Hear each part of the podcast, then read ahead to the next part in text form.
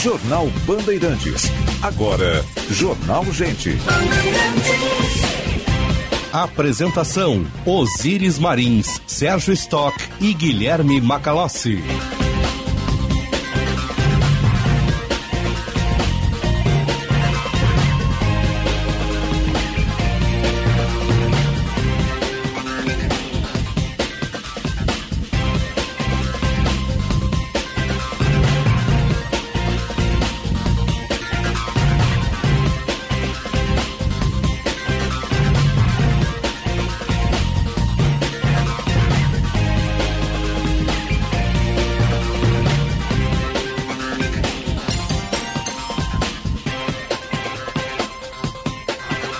Sinal da Rádio Bandeirantes marcou 9 horas. Temperatura em Porto Alegre, 24 graus e 3 décimos. Sol e nuvens, mais sol do que nuvens na capital dos gaúchos. Muito bom dia. Eu sou Osíris Marins. Ao lado do Sérgio Stock, do Guilherme Macalossi, da Central Band de Jornalismo, estamos abrindo o Jornal Gente, com informação, análise, projeção dos fatos que mexem com a sua vida em primeiro lugar. Em FM 94,9, aplicativo Band Rádios, live no YouTube, canal Band RS. Nossa sonoplastia do Mário Almeida. A produção e edição da Paula Neyman, a central técnica do Norival Santos, a coordenação de redação do Vicente Medeiros, equipe que faz o Jornal Gente e a Rádio Bandeirantes para você. Vamos à mobilidade urbana. Serviço Bandeirantes. Trânsito. Vamos ao melhor caminho, parceria Band e BTN, Jorge Bittencourt. Na Estácio, trânsito livre para você brilhar na carreira. Aproveite graduação a partir de R$ 49,00 por mês. Inscreva-se. Entrou, brilhou. Muito bom dia, Osíris. Uma ótima quinta-feira a todos dia. aqui no Jornal Gente. Trânsito bastante carregado na chegada a Porto Alegre pela Freeway Castelo Branco. Já a partir da Arena começa a retenção e segue até o acesso pela rodoviária. Tem um carro e também uma moto em pane mecânica na Castelo Branco. Não chegam a bloquear o trânsito, estão no acostamento, mas os motoristas reduzem a velocidade. Inclusive tem içamento do vão móvel da Ponte do Guaíba, previsto para começar agora. E com bloqueio entre a capital e a região das ilhas, motorista que faz esse trajeto deve utilizar a nova ponte como alternativa. Na Estácio, trânsito livre para você brilhar na carreira. Aproveite graduação a partir de R$ 49,00 por mês. Inscreva-se. Entrou, brilhou. Osíris. Obrigado, Josh. Você está ligado no Jornal Gente pela Rádio Bandeirantes de Porto Alegre, 88 anos de história em FM 94,9, aplicativo Band Rádios, live no YouTube, canal Band RS. Vamos até às 11 horas. Depois tem Atualidades Esportivas, primeira edição com Luiz Henrique Benfica. Bom dia, Sérgio Stock. Bom dia, Osíris Macalossi. Bom dia aos nossos ouvintes.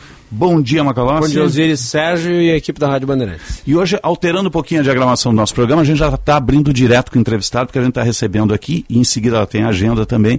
Secretária da Fazenda do Estado do Rio Grande do Sul, secretária Priscila Maria Santana, seja bem-vinda ao nosso estúdio e ao Grupo Bandeirantes. Um bom dia. Bom dia, muito obrigada. Antes de mais nada, bom dia, ouvintes. Queria chamar a atenção o quanto esse, é, esse jornal é importante para a gente. Uh, gente, 88 anos de tradição não é à toa. É Isso verdade. significa que tem sido um formador de opinião, tem sido uma, uma- um mecanismo de ecoar a voz do povo gaúcho. Então é um prazer estar aqui, porque de certa forma eu estou ouvindo o povo gaúcho. Ah, que maravilha. Agora, veio de Brasília, né, uma técnica qualificada ligada ao Tesouro e tantas outras circunstâncias que já envolviam o Estado do Rio Grande do Sul anteriormente, já está ambientada ao nosso Rio Grande do Sul. Então, o, o principal ponto que tem me perguntado, ah, e o calor? Eu falei, gente, eu tô amando o calor, porque a minha terra é quente, né? Eu costumo dizer assim, me pergunta isso em junho, julho, que aí eu vou dizer assim, de verdade, estou ambientada, porque me É de Brasília? Sou de Brasília. Ah, geração, primeira geração de Brasília. Lá não tem Assim, umidade, né? Não tem umidade. pessoal compra aquele aparelhinho desmodificador aqui para ter em casa, né? Isso, exatamente. É. A gente tem, toda a repartição tem uma- um umidificador daqueles. Maravilha. 35 graus e ninguém transpira, né? É Exatamente. uma coisa é impressionante. diferente daqui. Essa é a principal Isso aí. diferença. Bom, vamos começar falando aqui da, da, da fazenda, né, do, É. do- do- dos recursos do Rio Grande do Sul. A senhora é, é uma técnica de carreira do, do- do- do- da União, né, do Tesouro Nacional, mais especificamente, trabalhou no projeto de recuperação fiscal do Rio Grande do Sul, na implantação desse, desse regime, e hoje é secretária da Fazenda do Rio Grande do Sul. Né? Como é que a senhora avalia essa transição, o que foi feito lá e como o Rio Grande do Sul está hoje e, e as perspectivas a partir eh, da, da- da implantação desse regime, da adesão ao regime, né, formalmente. Se a gente faz uma visão mais, uma perspectiva mais histórica, a gente começa a ver que já em 2014 os estados começam a evidenciar uma crise que já vinha sendo gerada lá em 2008 e as medidas contracíclicas deram uma mitigada, mas o fato é que em 2014 a gente percebe claramente que a gente está diante de uma nova crise dos estados, uma nova crise federativa. Alguns estados, certamente, com dificuldades maiores. Rio Grande do Sul, Minas Gerais, um pouco Goiás, uhum. Rio de Janeiro, notadamente. Janeiro tá bem então, ele começa a, a, a, deslanchar. Então aí a gente volta para a prancheta e diz assim, como que, que a gente pode fazer para ajudar esses estados que têm características tão difíceis? Nasce o RRF. Ele nasce com a perspectiva de vamos tentar trazer um conjunto de medidas que permitam ao Estado ter fôlego para que empreenda reformas estruturais fundamentais, e é isso que o Estado do Rio Grande do Sul fez com baita galhardia, cumprimento demais a Assembleia, o povo gaúcho, por ter encarado reformas, que foram reformas muito difíceis. Como é que a gente está hoje, depois desses anos todos? Eu saio da, da, do Ministério da Fazenda com a sensação um pouco frustrada, porque de, depois de ter feito em sete anos um belíssimo trabalho com os estados, a gente teve algumas medidas meio ad hoc, vamos chamar assim, no meados do ano passado relacionado à arrecadação de ICMS, que coloca os estados de novo numa fronteira delicada. Então, como é que eu estou enxergando para frente? A gente vai ter que voltar à Secretaria do Tesouro Nacional para explicar a situação, o que foi feito, e de certa forma foi quase uma violência com a base de arrecadação do ICMS, e a gente vai precisar recompor. Como é que eu enxergo esse ano? Muita luta, voltando para a prancheta e buscando novas soluções. A senhora se refere à redução do ICMS especificamente, da alíquota, que aqui era 25% sobre uhum. energia, combustíveis e, detalhe, e já é, ela era 30%. Sim, já Legitimamente, a gente faz uma proposta de reduzir para 25%, amparado inclusive em conversas com a Secretaria do Tesouro Nacional. Muito, tudo muito transparente, tudo muito legítimo. Aí do nada vem uma. Se não tivesse havido essa redução do ICMS sobre esses insumos básicos, o Rio Grande do Sul estaria curado financeiramente? Não. A cura é um processo mais longo. Uhum. O regime de arrecadação fiscal tem 10 anos. O processo de cura virá em 10 anos. Certamente ele não vem em um ano, que é o tempo que o, que o Rio Grande do Sul está. Uh, ainda que não se mantivesse nada. O que, que, que eu significo? Aí isso é importante a gente ter clareza. O que, que significa ter, ter curado? estar curado para você. Para mim significa ter todo mundo na escola, ter uhum. a, a, saúde funcionando. Salário em dia. Salário em dia, sim, segurança perfeita, iluminação perfeita. Então, tudo isso significa estar curado. E aí tem um pacote de investimento que faz o quê? 20 anos que o Rio Grande do Sul não investia nos mesmos patamares que investiu o ano passado. Então tem um déficit de infraestrutura que tem que superar. Então, assim, o regime também vai permitir a uhum. superação dessa infraestrutura. Então, estar curado, para mim, é isso. É uhum. É quando o povo gaúcho Sim. tiver efetiva prestação de serviço. Agora, secretário, nos últimos 12 meses, muito se falou, ah, o Rio Grande está sob prevenção, vai ter uma intervenção, uma junta dentro da fazenda. Isso é mito ou verdade? Mito. E eu posso dizer do fundo do coração de quem esteve na, na Fazenda, na hum, Fazenda, Ministério da Fazenda, Tesouro. Uh, o regime de reparação fiscal não é uma coisa que a União goste. Só uhum. para vocês terem uma ideia, são quatro estados até o, atualmente que estão. E vai custar para a União. Rio Grande do Sul, Rio de Janeiro. Goiás. Goiás e Minas Gerais. Em Minas. Tá? Vai custar para a União 300 bilhões de reais. Lembra que esse recurso é um recurso que a União podia estar tá fazendo investimento. Podia estar tá, politicamente se capitalizando de outra forma. Fazendo Minha Casa Minha Vida, fazendo... Uhum. Estrada, Uni, estrada, uh, whatever. Qualquer coisa desse sentido podia estar tá sendo utilizado. Então, 300 bilhões é dinheiro demais. É. Secretária, a senhora mencionou aqui, trabalhou na União, portanto, tem alguma visão da realidade do país como um todo por conta das contas públicas. A senhora mencionou o dano que se gerou na arrecadação do, IMS, do ICMS com a chamada PEC dos combustíveis. Né? E aqui para o Estado, a arrecadação pode gerar, inclusive, um déficit nas contas públicas, é, que compromete né, o conjunto de medidas positivas que levou a uma situação de maior estabilidade fiscal do Estado. É, o governador mencionou isso no comunicado à Assembleia Legislativa, ele esteve lá presente essa semana, e daí eu lhe pergunto: a compensação, a compensação pela perda aqui para o Estado, por que há tanta dificuldade da União de apresentar uma, via, uma proposta viável de recursos que viessem a ser disponibilizados de maneira a evitar esse prejuízo, que vai ser contabilizado pelos estados e pelos municípios né, porque uma parte do ICMS, cerca de 25%, vai para os municípios depois que são destinados esses recursos aos estados. Por que, que a União tem essa dificuldade e de onde é que poderia, da parte do governo do estado, de onde é que poderia se vislumbrar a compensação, que está prevista em lei, diga-se? Eu vou começar pela parte final. Por causa do Rio Grande do Sul, a, o que o Rio Grande do Sul pede é o cumprimento da lei. Diferentemente de outros estados que conseguiram via Supremo Tribunal Federal liminares que expandiram muito o leque da compensação, o que o Rio Grande do Sul pede é único e exclusivamente o que está na lei. Inclusive, a gente já fez um movimento muito forte em relação a isso, mandando desde o dia 26 de janeiro uma correspondência para a Secretaria do Tesouro Nacional dizendo assim, ou, oh, estou aqui, só quero que você cumpra a lei, não quero mais nada. Onde que está a dificuldade na composição do acordo? Porque como a União, e por que a União não pagou o ano passado, não iniciou imediata compensação? Porque não havia espaço, tanto no teto uhum. quanto na meta de primário. Então, isso para a gente efetuar esse pagamento, a União efetuar esse pagamento, ela precisa ter um o que a gente chama de banho orçamentário. Então você tem que criar um, mandar um projeto de lei para criar a despesa para poder pagar. E para isso consome espaço de teto. Então a União não tinha espaço de teto. Saiu a obrigação de compensar. Uma coisa era compensar via encontro de contas, via, que é como está na lei. Só que quem é beneficiado nesse processo de compensação? Rio de Janeiro, Rio Grande do Sul e Minas. Que, e São Paulo, porque são os estados que têm mais, di, mais dívida. E as outras 23 unidades da federação foram ao STF e disseram, não, eu quero a minha compensação em dinheiro. E aí surgiu o embrólio. Não tinha espaço no teto, não tinha espaço no primário. Postergou-se a decisão para esse ano. Só que à medida que as liminares vão amadurecendo e elas vão se tornando mais díspares, com estados com situações muito singulares e muito melhores do que o que a lei ofereceu efetivamente, isso vai dificultando o acordo. Então, quando a União chama para conversar, uma das colocações muito básicas. Ah, eu peço que todos os estados desistam das suas liminares. Nenhum estado que tem condições melhores quer desistir. O Rio Grande do Sul, que está no estado, que está só pedindo o cumprimento da lei, mais nada. O cumprimento da lei já nos atende, já nos recompõe. Ele acabou ficando o marisco entre a briga sim, do rochedo sim, com o mar, sim. ficou a gente. Então, assim, a proposta que nós estamos endereçando agora com o nosso governador, assim, olha, infelizmente não dá para a gente correr junto com os outros estados, que está demorando e o nosso caixa está sofrendo. Então a gente precisa ultimar uhum. isso. A perspectiva é que em março isso se resolva.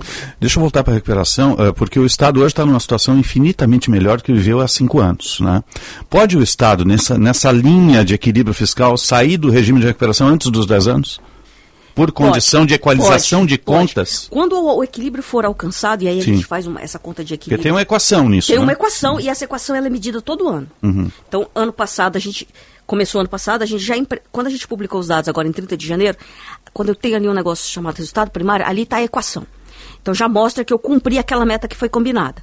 À medida que a gente for cumprindo, essa equação vai se estreitando. Quando o equilíbrio alcançar, a gente pode sim, voluntariamente, assim, posso dizer com toda a convicção, Goiás, que tinha uma situação muito diferente do estado do Rio Grande do Sul, e entrou no regime de equilíbrio por uma decisão judicial, Goiás já alcançou essa equação. Uhum. A STN já comunicou o Goiás dizendo, amigo, vamos embora.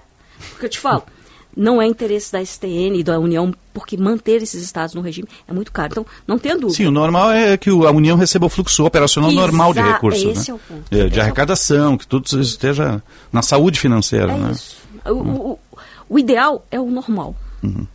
Bom, uh, vamos para o mundo prático, né? Daqui a alguns meses, em Perfeito. julho, né, começam os pagamentos novamente Na dentro verdade, do... já começamos, já desde janeiro. Tá? Desde janeiro agora? Desde janeiro já pagamos. Ah, já está sendo pago. E aí é importante lembrar que, diferentemente do, de outros estados, o Rio Grande do Sul jamais usufruiu de 100% de não pagamento da dívida. Por quê?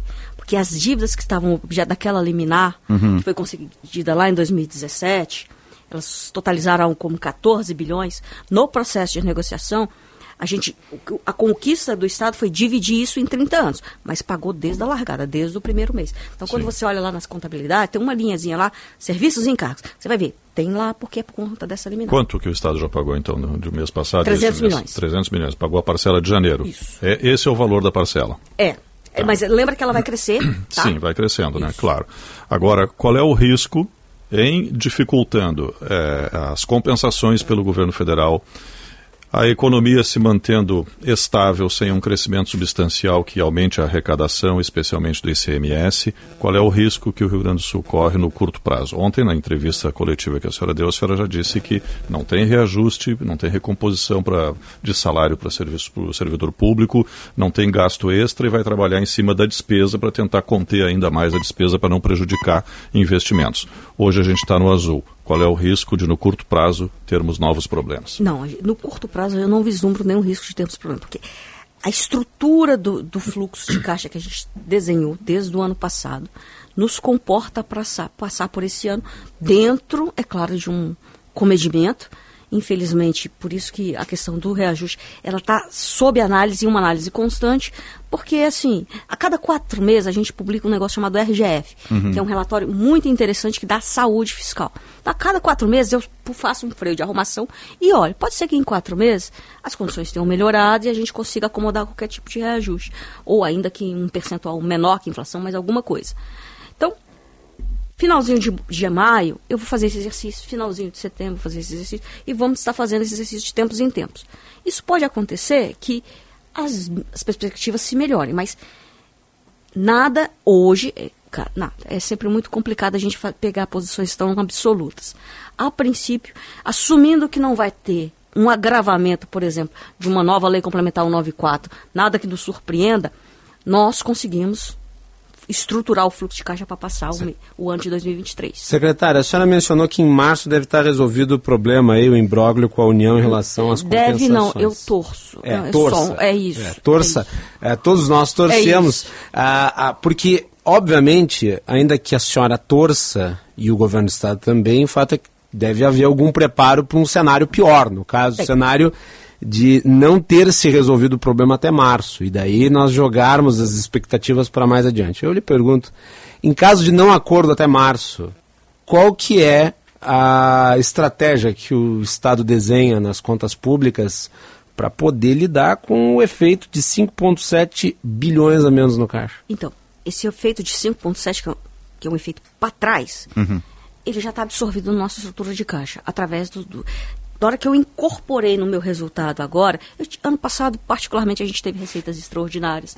O efeito da suspensão da dívida, só a suspensão da dívida, nos rendeu 4,6 bilhões, ou seja, eu deixei de pagar 4,6 uhum. bilhões. Então, tudo isso a gente guardou, que é o que eu chamo de administração de fluxo de caixa.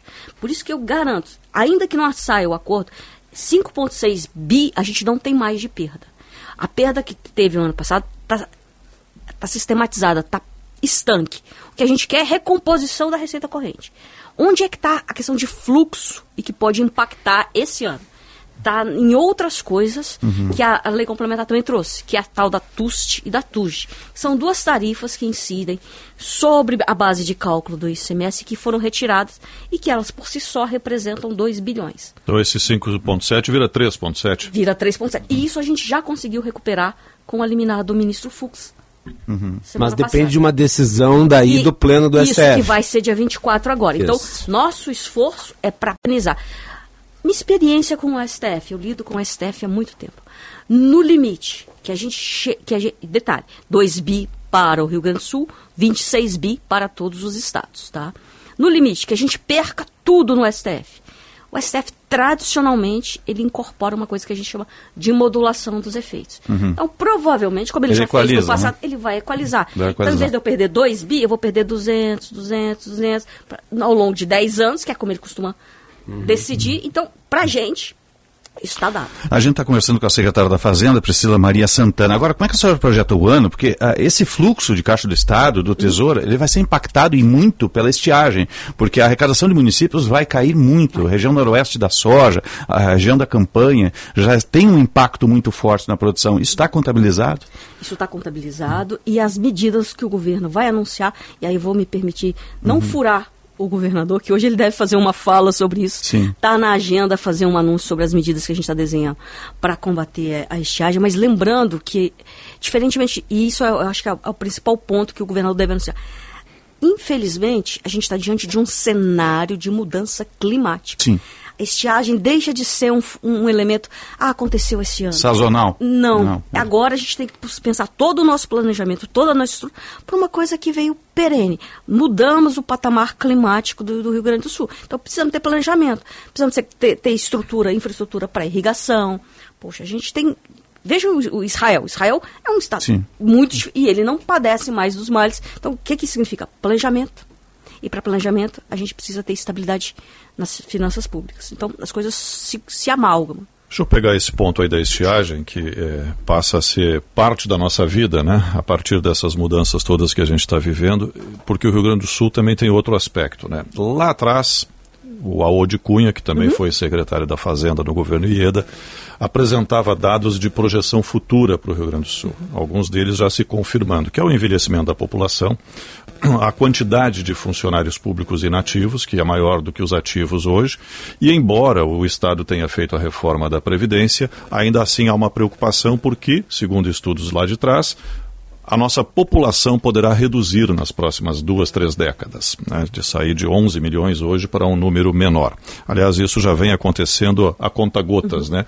É, como é que a gente pode projetar o Rio Grande do Sul daqui para frente com o cenário? Um estado agro, que tem seca permanente, ou vai ter estiagem eh, significativa de forma permanente, muitos funcionários inativos, muita, muito, pouca gente contribuindo para muita gente que não está mais contribuindo, e uma população envelhecendo cada vez mais. A exemplo do Brasil, mas o Rio Grande do isso, Sul é. tem um, um- um índice um pouco mais elevado disso. Né? Se eu tivesse que te dar em uma palavra uma resposta para tudo isso, educação. Por que, que eu falo em educação? Porque educação se transforma em produtividade do trabalho. Como é que você. A gente tinha, e aí a gente, Rio Grande do Sul, a gente, país, a gente tinha um elemento de fator de produtividade muito grande, que era a juventude da nossa população. É o chamado em economia, chama o boom demográfico. E agora a gente está tá enfrentando o inverso. A gente está começando a ter a estabilidade demográfica, como países como o Japão, da Europa já tem, sem a gente ter conquistado a produtividade do trabalho necessário. Por quê? Porque a gente tem um gap educacional muito grande. Então, como é que a gente enfrenta essa realidade toda? Aumentando a produtividade do trabalho do jovem que vai estar aqui. Na hora que ele aumenta a produtividade do trabalho, ele gera mais riqueza, inclusive para sustentar o inativo, dentro de uma lógica de repartição. Então, assim, por isso que a agenda do governador, quando ele fala, ah, a prioridade é educação, quando a gente coloca isso, a gente está olhando exatamente esse- todo esse contexto que você está olhando resolver a inversão do nosso bumbo demográfico. Agora a gente vai estar, como diz outro, grande, com uma população en- envelhecida, com poucos jovens ingressando no mercado de trabalho. E como é que eu resolvo isso? Me educando, melhorando a qualidade. Então- Secretária, eh, voltando para a questão das contas, eh, o governador anunciou aí um reajuste de 9,45% para o magistério. Nós tivemos a decisão da União de aumentar o piso, e isso gera efeito cascata, estados e municípios precisam lidar com a necessidade de encaminhar reajustes que têm impacto financeiro. No caso aqui do magistério, 430 milhões de reais. Também há discussão envolvendo o piso da enfermagem. A senhora disse que não há espaço para né, aumento no gasto com folha. Isso representa aumento no gasto com folha. Como é que se contabiliza? No caso específico do piso do magistério, a gente já tinha uma. Porque é uma lei que existe desde 2008, então ela era pré-existente ao regime de recuperação fiscal. A gente já tinha uma estimativa de fluxo de caixa, que foi incorporada desde o ano passado. Tinha uma reserva de recursos. Sim. Para o patamar de 15%, não. A gente vai precisar complementar 60 milhões de reais. Mas 60 milhões é, é, é, é execuível dentro da nossa estrutura financeira. Piso da enfermagem. Pela composição, ele impacta mais o município do que propriamente dito o Estado, pelas características da prestação de serviço, que ela é muito mais de ponta, saúde. Mas a gente está solidário aos municípios para buscar um equacionamento. Nesse sentido, o que a gente tem que olhar é emenda constitucional 128, finalzinho do ano passado, que foi um ganho federativo gigantesco. Agora, qualquer proposta de política pública que o Congresso Nacional proponha, apresente, ele tem que apontar o que a gente chama de fonte de recursos. Meu amigo, de onde vai vir o din-din? Se não vier, a proposta fica suspensa. É o caso praticamente do piso do- da, da enfermagem. Então, finalzinho, não, começo de março vai ter uma reunião com todos os estados do Sul e Sudeste. E essa vai ser um dos temas que a gente vai levar. Rio Grande do Sul quer capitanear essa discussão.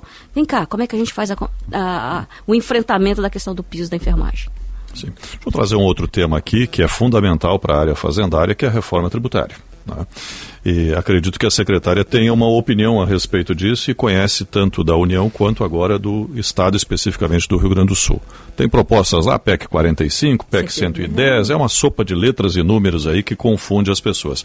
Uma delas unifica cinco impostos, a outra unifica oito impostos, mas tem uma gritaria muito grande de governadores e de prefeitos, especialmente porque o ISS está lá nas duas propostas sujeito a ter uma alíquota maior para o contribuinte, pesando sobre o setor de serviços, que hoje é importantíssimo no PIB, né? 70% do nosso PIB é de serviços, e tirando essa receita própria dos municípios. E o ICMS, que é um negócio meio duvidoso ainda, como é que ele vai ficar exatamente e a repartição dos recursos e a pressa do governo em tentar aprovar uma reforma ainda este ano. Né? Os mais otimistas falavam até em abril, né? o que certamente é, não vai acontecer. Pouco provável. Qual é a sua avaliação sobre isso que está proposto hoje e, e, e, se tem viabilidade de aprovar algo desse sentido e num prazo tão curto, agora tão curto para a discussão final, porque se debate esse tema há décadas?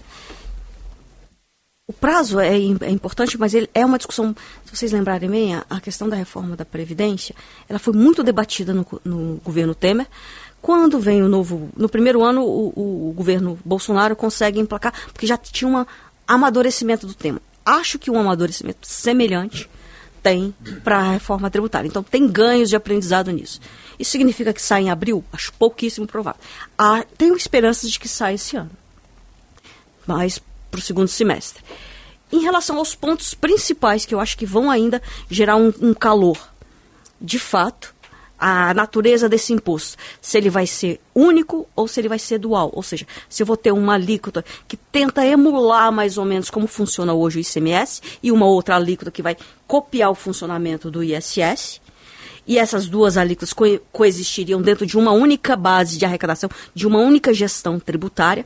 Esse é um ponto que vai trazer debates no Congresso, porque os estados têm as suas respectivas gestões tributárias. Tem a sua Receita, tem a sua Procuradoria Geral. Tem, então, abrir mão disso para uma agência nacional, isso pode ser um tema de debate muito incandescente dentro do Congresso.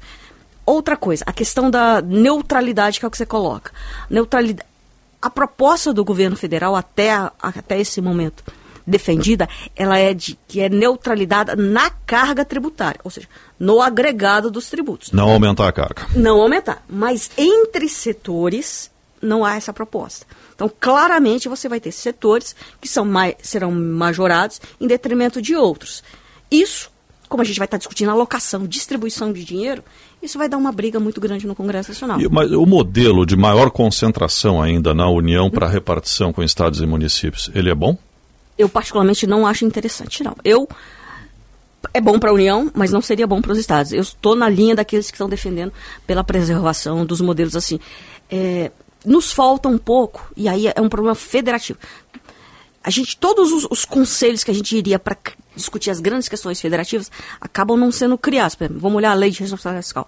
Lá tem um conselho que está previsto desde 2000, tem 23 anos, o Conselho de Gestão Fiscal, que é basicamente que cuida das coisas de tesouro, despesa. Nunca conseguimos criar. Aí vamos criar um outro fórum parecido, com para cuidar de arrecadação. Não vai funcionar. Uh, me comprometi a liberar a secretária Opa. às 9h30, porque ela tem a agenda Ângela Bortolotto, as previsões de imprensa, já está me fazendo sinal ali, mas uma última pergunta bem rápida Sim, do Macalossi rapidamente. Aqui. Eh, a secretária, a senhora uh, mencionou aqui recursos extraordinários e eu não posso deixar de lhe perguntar sobre expectativa de recursos da Corsan tem aí uma situação jurídica. E se não vier os recursos ao longo desse ano? Então, são alguns bilhões, né? São 4 bilhões. E lembrando, o recurso da Corsan, como todo recurso de privatização, ele não pode entrar nessa esteira comum de gastos, custeio. Ele serve basicamente para investimento. A, gente, a nossa PGE está muito otimista em relação ao embrólio jurídico da Corsan. Foi uma perspectiva de resolver até abril. De toda sorte, resolvendo ou não, isso vai ser canalizado para novos investimentos é a proposta de é o futuro do Rio Grande do Sul em investimento que esse recurso vai pautar. A gente pode estar falando de um bi por ano, é dinheiro considerável. Então, se ele não vier, não vai implicar perda desse equilíbrio já alcançado a duras penas. Ele só não vai nos permitir melhorar a qualidade de vida. Por isso que é tão importante brigar por ele. Secretária da Fazenda do Estado do Rio Grande do Sul, Priscila Maria Santana, obrigado pela presença conosco aqui. Sucesso na gestão, sucesso seu vai ser sucesso do Estado aqui, com certeza. Tá? Seja bem-vindo ao Estado. Foi um prazer estar aqui com vocês, gente. Estou, a Secretaria está à disposição para aquilo que vocês precisarem, tirarem mais dúvidas. Os ouvintes Incomodaremos. Também. Faz parte, faz parte. Não é incômodo nenhum, é troca. Com certeza. Tá bom? Tá? Obrigado. Obrigado mais uma vez e agradecendo a Angela Bortolotto, que é a supervisora de imprensa, está bem assessorada, a secretária aqui, tive o prazer de ser colega Isso dela eu não também. tenho dúvida. Ah, com certeza. 9h30 vai marcar o sinal, você está ligado no Jornal Gente. Informação, análise, projeção dos fatos. Gente.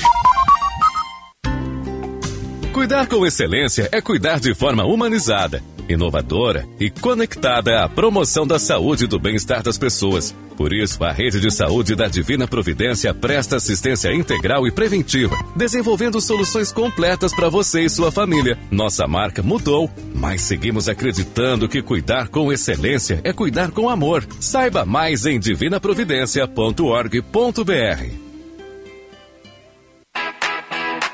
Já pensou em ganhar uma Hilux automática? Então vem comigo pro Cicobi. Aqui, a cada 100 reais integralizados em capital social, você ganha prêmios e ainda recebe números da sorte para concorrer a uma Hilux automática. Visite uma agência ou acesse vemcomigo pro cicobi.com.br e participe da promoção. Cicobi Cred Capital. Integralizou, ganhou. Consulte regulamento e secap no site. Quer acelerar o seu negócio? Vai de Kia Bongo, ou VUC que dirige como carro e carrega carga como caminhão. Com capacidade para mais de 1.800 quilos e capacidade para três ocupantes, seu negócio irá muito mais longe. Além de tudo isso, você vai precisar só de carteira B. Não perca essa oportunidade e garanta o seu Bongo na Kia Sun Motors, Avenida Ipiranga, 8113 ou na Avenida Ceará 370. Em 2022, o CREMERS recebeu 140 denúncias de exercício ilegal da medicina. São casos de profissionais que teriam realizado atos exclusivos de médicos sem a devida qualificação. O CREMERS atua constantemente para combater essa prática, que coloca a saúde da população em risco. Não deixe o pior acontecer. Denuncie. CREMERS, 70 anos, protegendo a boa medicina.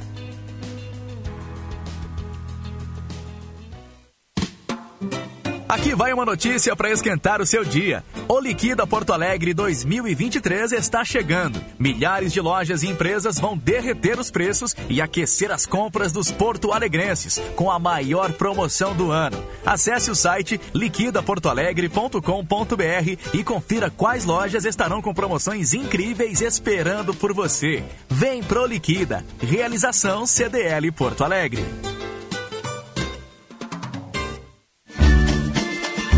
Antes da parada para o carnaval, a bola ainda vai rolar no Beira Rio. Frederic bateu gol! O Colorado busca mais uma vitória dentro de casa. Inter e São José, com narração de Marcos Couto. Do Internacional Pedro Henrique!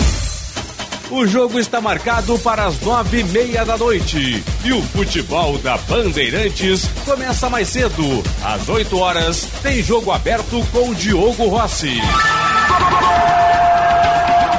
Jornada Esportiva. Parceria. Talco Pó Pelotense. Banrisul. KTO.com. Sinoscar. E Sanar Farmácias. Bandeirantes.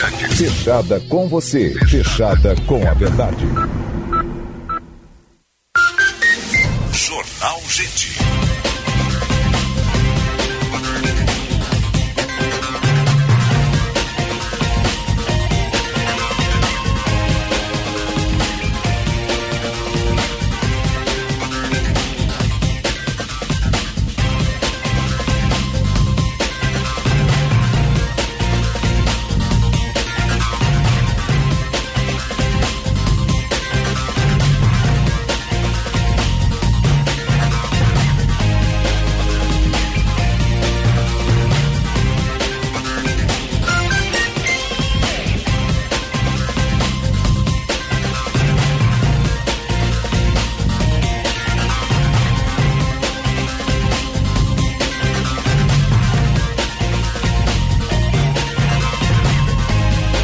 9 horas 34 minutos. Temperatura em Porto Alegre, 25 graus, sol e nuvens, mais nuvens do que sol na capital dos gaúchos. Você está ligado no Jornal Gente. Nós estamos no ar, sempre para Cicobi Crédito Capital.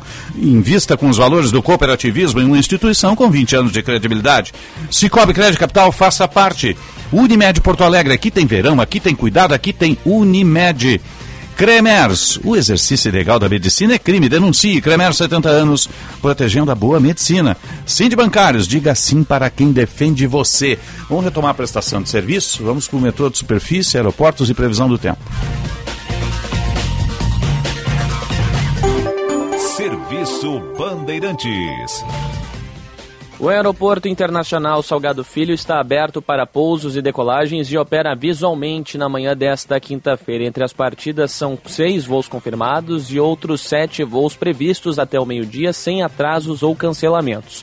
Em relação às chegadas a Porto Alegre, neste momento são cinco voos confirmados e seis voos previstos, sem cancelamentos ou atrasos. Serviços da Transurb operam com horário levemente modificado na manhã desta quinta-feira devido a ações como serviços feitos pela empresa. Um trem sai a cada 12 minutos da estação Mercado Público em direção a Novo Hamburgo e também sai um trem a cada 12 minutos da estação Novo Hamburgo em direção a Porto Alegre. A aeromóvel opera normalmente. Entre os trechos das estações Sapucaia até Unicinos, a velocidade da operação está reduzida devido ao furto de cabos. Com a prestação de serviços, Jean Costa. Serviço Bandeirantes. Previsão do tempo. 936, 24 graus, 9 décimos a temperatura. Temperatura para Kia Stonic. O primeiro híbrido leve a chegar ao país conjuga o motor a combustão com as baterias elétricas, não precisa de tomada. Tá lá na Kia Sun Motors, o híbrido Kia Stonic. Faz o test drive, apaixone-se, toma um cafezinho com o comandante Jefferson, deixa o seu carro a combustão, entra no mundo híbrido. O mundo híbrido passa pela Kia, Kia Stonic. E Rede de Saúde Divina Providência, Excelência e soluções completas em saúde e bem-estar. Bom dia, Paula Neyman. Muito bom dia, Osíris. Bom dia a todos. Nessa quinta-feira, o Rio Grande do Sul segue com calor e tempo nublado na maior parte dos municípios. As chuvas chegam por aqui também. Em Porto Alegre, as temperaturas variam de 20 a 33 graus, com tempo fechado agora pela manhã, e as chuvas chegam na parte da tarde. No litoral, em Tramandaí, o céu está com algumas nuvens e à tarde as chuvas devem aparecer por lá, com temperaturas que variam de 22 a 31 graus. Na região da fronteira, em Uruguaiana, as temperaturas ficam entre 23 a 34 graus e haverá pancadas de chuvas ao longo da tarde. Na Serra Gaúcha, em Gramado, o tempo está nublado e as chuvas chegarão no final do dia. As temperaturas variam de 15 a 28 graus. No Central Band de Meteorologia, Paula Neyman. Obrigado, Paula. 9h37, agora o trânsito, capital e eixo metropolitano. Serviço Bandeirantes. Trânsito. Josh Bittencourt. Com Estapar Reserva, sua viagem fica ainda melhor. Vá de carro para o Aeroporto Salgado Filho. Pacote de até 5 diárias a partir de R$ 94,60. Reserve sua vaga no site ou app Estapar. Há dois pontos com semáforos desligados na capital em função do furto de cabos da rede elétrica nessa madrugada, Osíris. Na Sarmento Leite com o irmão José Altão e na Independência com a Santo Antônio. Pela Zona Sul, na Cavalhada com a Otto Niemeyer, importante cruzamento, os semáforos também estão fora de operação desde ontem, ainda reflexo do temporal da terça-feira, e os motoristas devem redobrar a atenção. Ainda acha que ir de carro para o aeroporto Salgado Filho é caro? É porque não conhece o Estapar Reserva. Pacotes de até 5 diárias a partir de R$ 94,60. Reserve sua vaga no site ou app Estapar. Osíris. Obrigado, Josh. 9h30. Hora certa para a CDL Porto Alegre, sempre em movimento. Né? Acho que a gente conseguiu recorrer à, maioria dos grandes assuntos aqui do Estado com a secretária, né? que vem de fora, está no processo de ambientação, né? mas tem muito conhecimento técnico da matéria. Né? E eu acho que o governador eh, ele escolheu bem Acertou uma cheio, secretária né? que vai fazer a gestão do Estado no período em que nós adentraremos com mais vigor no regime de recuperação. Ela que foi uma das elaboradoras. Então ela conhece o regime nos seus mínimos detalhes. Então, me parece uma pessoa qualificadíssima para fazer a gestão do Estado compatível com essa realidade. Uhum. É.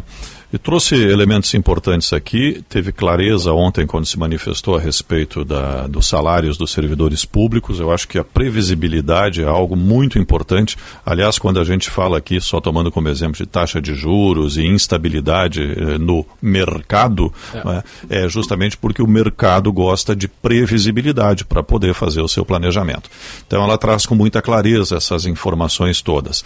Tem um período duro pela frente aí. Eu não encaro, eu não vejo a reforma tributária como algo fácil de ser resolvido e confesso muita preocupação em relação a isso, porque vão ter setores, e a secretária confirmou aqui, que vão pagar muito mais impostos. Atente para um detalhe: o ISS, Imposto sobre Serviços, que hoje compõe 70% do PIB brasileiro, o setor de serviços, é o mais importante. O ISS, que tem alíquota máxima de 5% nos municípios brasileiros, vai de 1 a 5, dependendo do segmento, corre o risco de se transformar num imposto muito mais caro, aprovadas essas duas propostas que estão, uma dessas duas que estão no Congresso Nacional. Uma delas reúne oito impostos, o ISS está lá. É, cria o IBS, Imposto sobre Bens e Serviços, que a gente não sabe a alíquota ainda. Mas dentro desses itens que vão compor o novo imposto, o ISS vai estar lá, podendo agravar a carga tributária para esse setor que é o mais importante da economia brasileira hoje e é formado, na maioria, por pequenas empresas, que estão ainda em fase de recuperação por tudo que a gente viveu na pandemia, com dificuldades e tudo mais. E são pequenas, microempresas que vão passar muito trabalho daqui para frente. A outra proposta do IVA também reúne o ISS lá. Sim. Então tenho preocupação, e a secretária confirmou isso. Ela disse: não vai haver aumento de carga tributária no geral, que hoje o brasileiro paga em torno de 35% eh, de carga tributária sobre tudo que consome bens e serviços. Mas vai haver, provavelmente, um aumento de Sim. carga segmentada ou setorial. E isso preocupa, porque a gente pode ter um agravamento da situação econômica ou um impeditivo para crescimento econômico. Porque a reforma busca a mudança do perfil de arrecadação. Né? Exato. 9h41, vamos à Conexão Brasília. E agora no Jornal Gente, Conexão Brasília, com Rodrigo Orengo.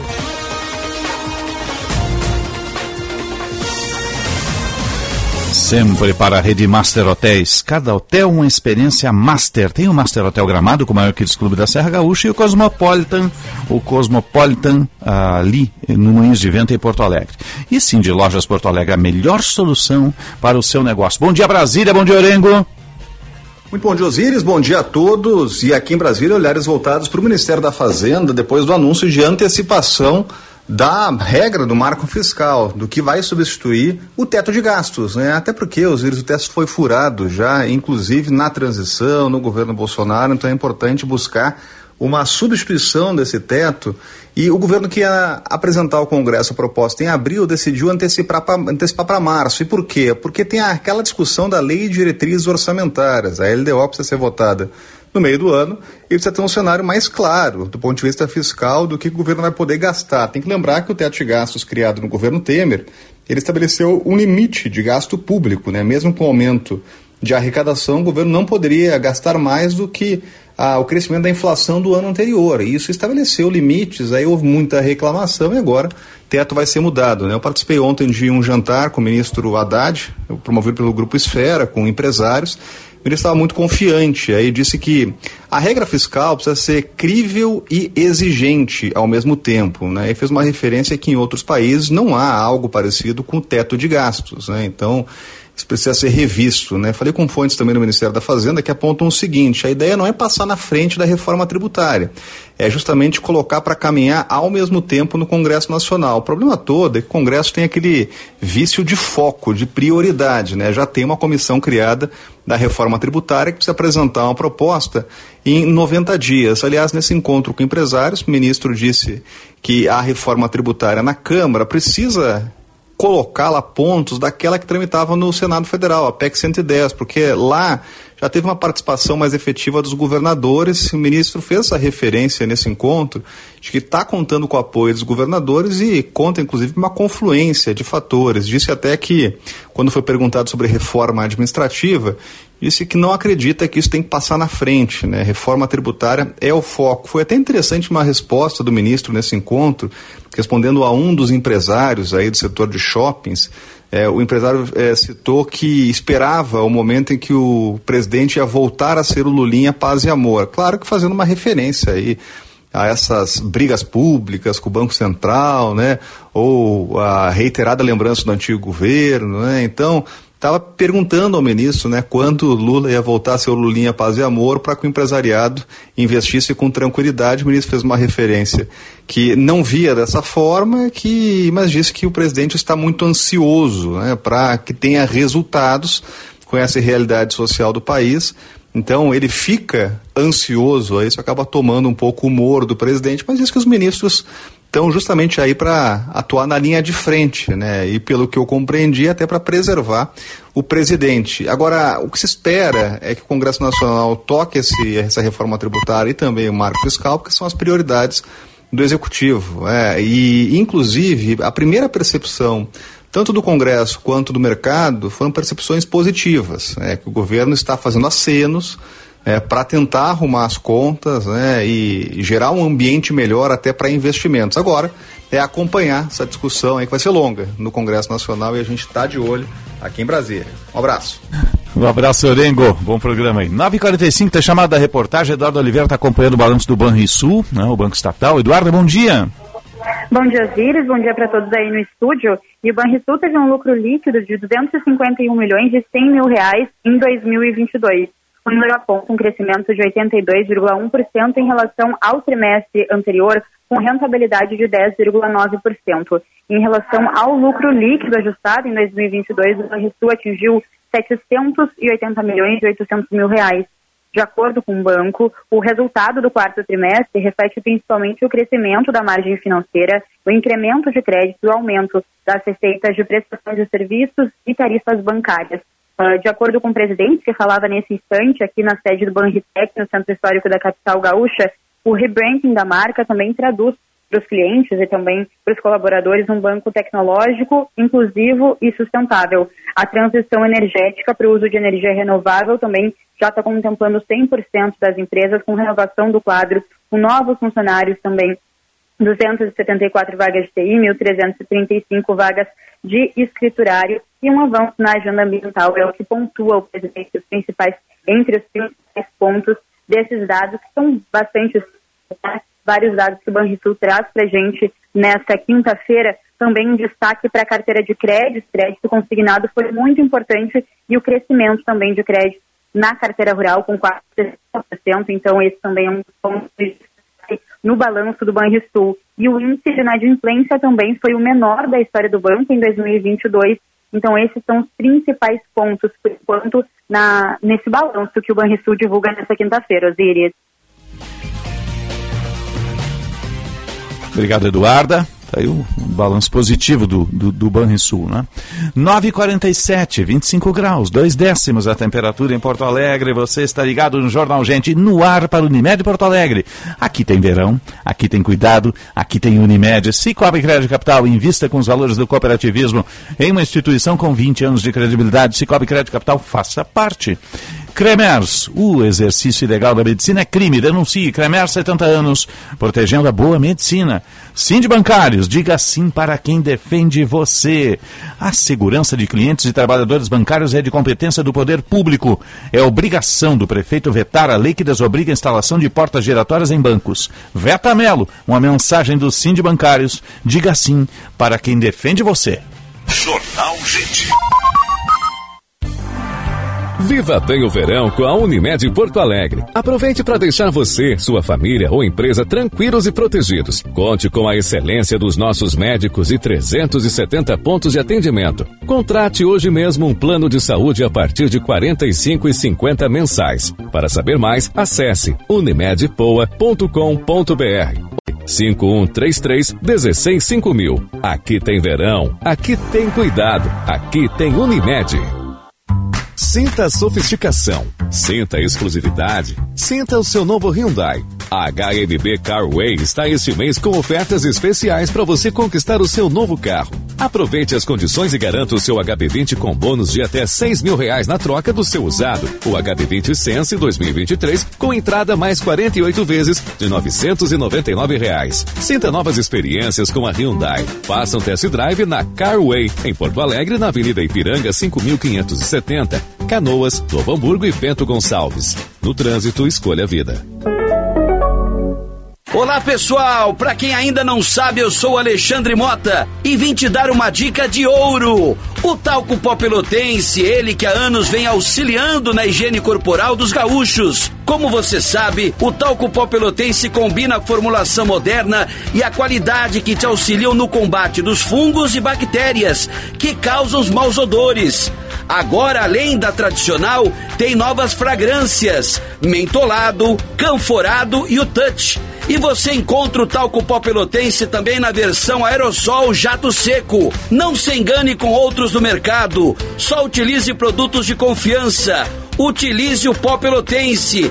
Esse eu não abro mão. Vem pra turma que é só alegria neste carnaval. A ala dos ganhadores do Trilegal. Pra quem quer carro, um Renault Quid pra tirar o pé do chão. E a casa que você tá querendo há muitos carnavais também tá no Trilegal. Mais um incrível Jeep Compass pra você arrasar na avenida. Trilegal, você ajuda a pai e faz seu carnaval. Muito mais? Trilegal. Estamos numa agência bancária em Porto Alegre onde bandidos fortemente armados fazem de refém dezenas de clientes e funcionários. A agência não tinha porta de segurança e os assaltantes puderam entrar com armamento pesado. É isto que acontece quando não há portas giratórias. A lei de insegurança bancária deixa as agências de portas abertas para o crime. Não dá para aceitar. Veta Melo. Sim de bancários, diga sim para quem defende você. Atenção, fique atento. Beba água pura, muita água, livre de vírus e bactérias. Água sem cheiro, sem gosto, com importantes sais minerais, ideal para a sua saúde e de sua família.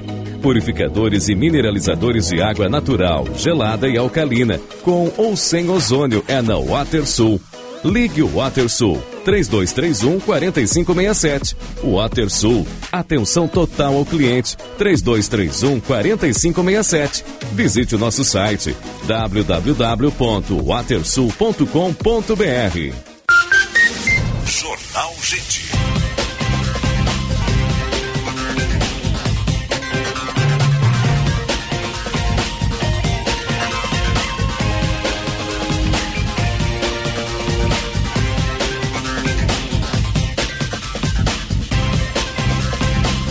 Nove horas, 52 minutos. Temperatura em Porto Alegre, 25 graus e 3 décimos. Sol e nuvens. Agora mais sol do que nuvens na capital dos gaúchos. Você está ligado no Jornal Gente.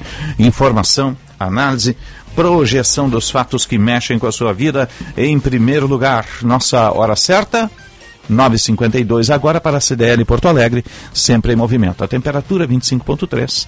Para que que o primeiro híbrido leva a chegar ao país, não precisa de tomada ele se auto-recarrega, tem o modo velejar, está disponível a pronta entrega lá na Sam Motors com o comandante Jefferson Firsnall.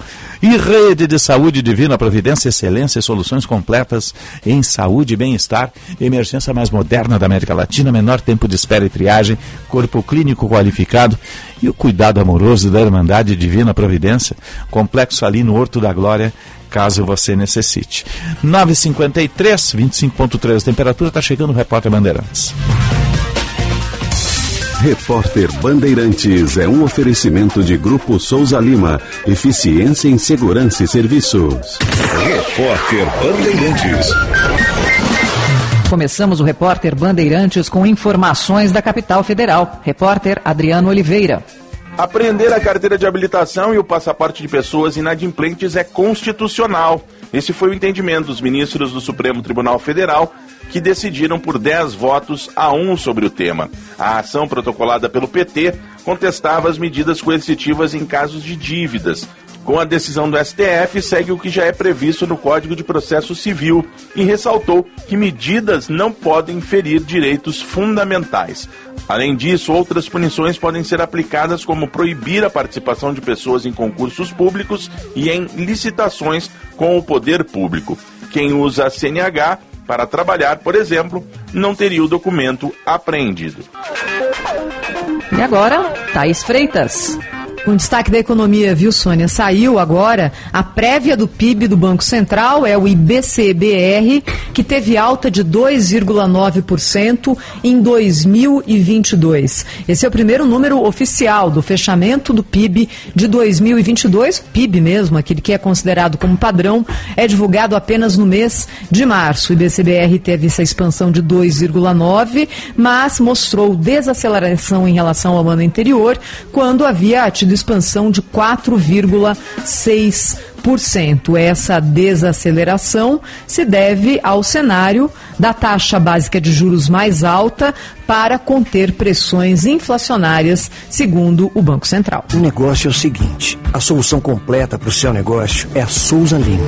E com a Souza Lima, o negócio é inovação. E aqui não tem esse negócio de ser tudo igual, não. As soluções são sob medida, de segurança, limpeza e outros serviços. E é um ótimo negócio em valores, sempre alinhado aos valores do seu negócio. E esse negócio de terceirização deixa que a gente resolve. O nosso negócio é fazer o seu negócio melhor. Negócio fechado? Grupo Souza Lima. Soluções completas para o seu negócio.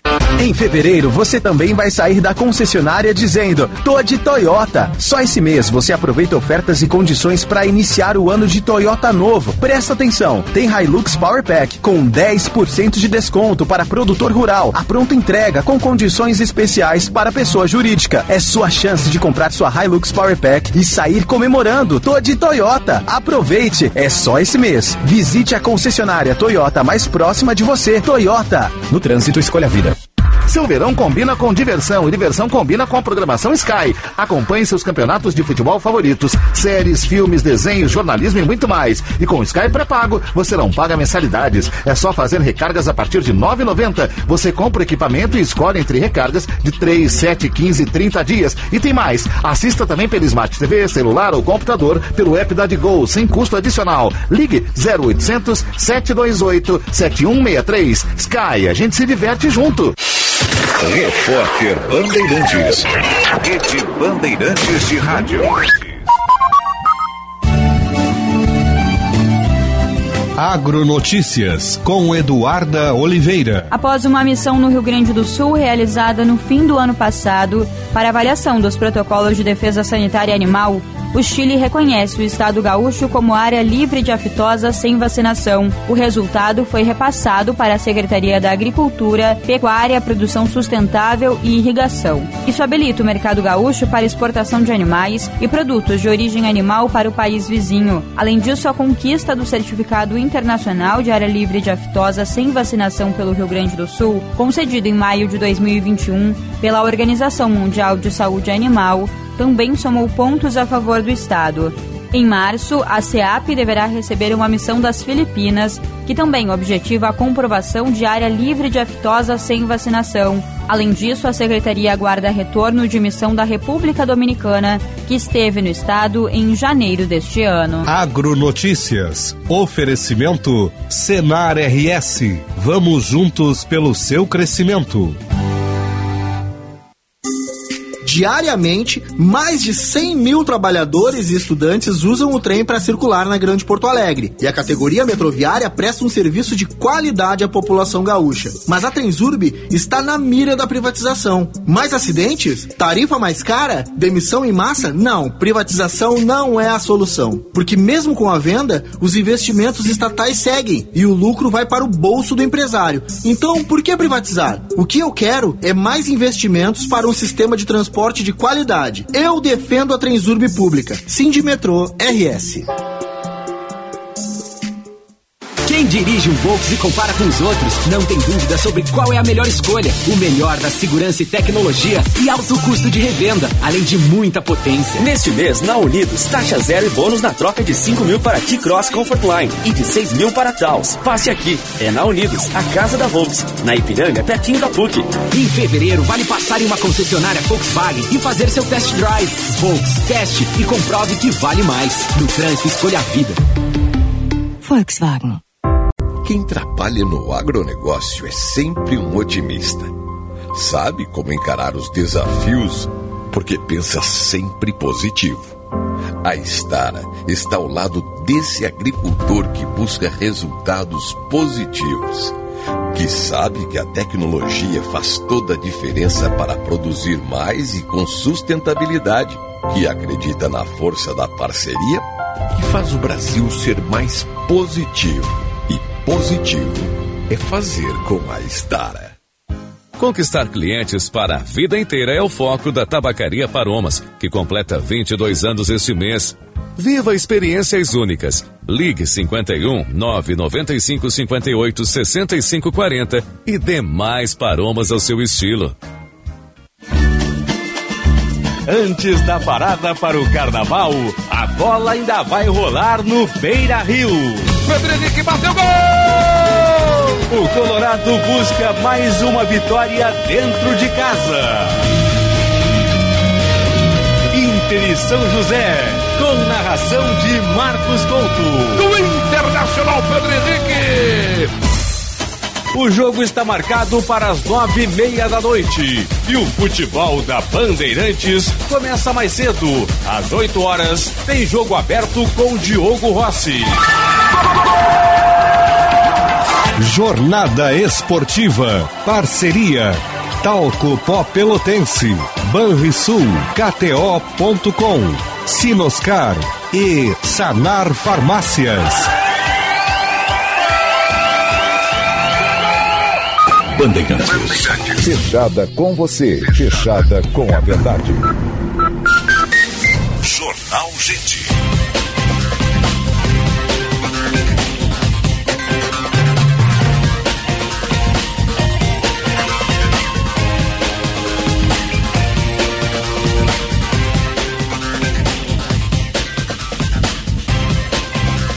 Sinal da Rádio Bandeirantes marcando 10 horas, a hora certa do Jornal Gente. É, sempre para a CDL Porto Alegre, sempre em movimento. A temperatura 25.6 para aqui. Stonic, o primeiro híbrido leva a chegar ao país, disponível a pronta entrega lá na Sun Motors, com o comandante Jefferson Firsnall e com os colaboradores da Sun Motors, que tem o pós-venda premiado na América Latina.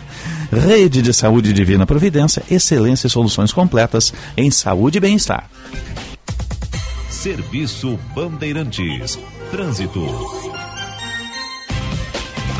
Josh Bittencourt. E aplique o protetor solar Kids a cada duas horas e deixe a criançada curtir o sol. Você encontra toda a linha Revitart Solar na Farmácias Associadas. A brincadeira vai ser mais legal. Encerrado já o içamento do voo móvel da Ponte do Guaíba, trânsito liberado entre Porto Alegre e Eldorado do Sul, e o próximo içamento está previsto somente para uma hora da tarde. Mas tem serviços na BR-290 provocando bastante retenção agora próximo à ponte sobre o rio Jacuí, para quem deixa Porto Alegre em direção a Eldorado do Sul. Na chegada à capital pela Castelo Branco, trânsito já normalizado. E aplique o protetor solar Kids a cada duas horas e deixe a criançada curtir o sol. Você encontra toda a linha Revitart Solar na Farmácias Associadas. A brincadeira vai ser mais legal. Osíris. Obrigado, Josh. Estamos no ar sempre para Cindy Bancários. Diga sim para quem defende você. Cremers, o exercício legal da medicina é crime. Denuncie. Cremer 70 anos, protegendo a boa medicina. Cicobi Crédito Capital, invista com os valores do cooperativismo. E Unimed, aqui tem verão, aqui tem cuidado, aqui tem Unimed.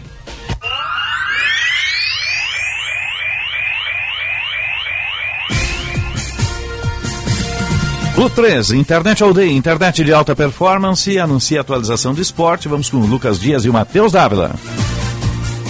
O Internacional que entra em campo nesta quinta-feira, nove e meia da noite, no estádio Brasil contra a equipe do São José. E o técnico Mano Menezes deverá promover pelo menos uma alteração na equipe titular. Gabriel Mercado, liberado pelo DM, já esteve com a delegação na vitória por 1x0 contra o Brasil em Pelotas no último final de semana, deve retornar à defesa titular ao lado do zagueiro Vitão.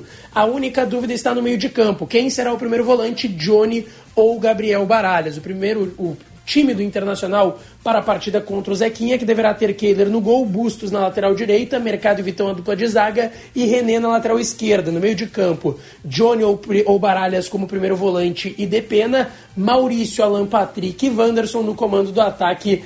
Quem vai atuar mais uma vez como centroavante colorado será Pedro Henrique de forma improvisada. Colorado, que está ainda com a sua comitiva na Europa, já assinou um pré-contrato com Luiz Adriano do Antalyaspor da Turquia, agora busca sua liberação antecipada, está próximo e deverá assinar nesta quinta-feira o pré-contrato do chileno Charles Arangues com o Bayer Leverkusen e também trabalhar nessa liberação antecipada. A direção na Europa ainda busca um centroavante, um nome de repercussão para chegar a nível de titularidade para a Copa Libertadores e também terá uma reunião ainda com o Al Hilal por Gustavo Cuejar, o clube saudita que ainda está fazendo um jogo duro para liberar o atleta. Outra novidade importante também foi a renovação de contrato do volante Johnny, que está em negociações avançadas com o futebol europeu e agora tem vínculo até o fim de 26 com o Colorado. Com as informações do Inter, falou o repórter Lucas Dias.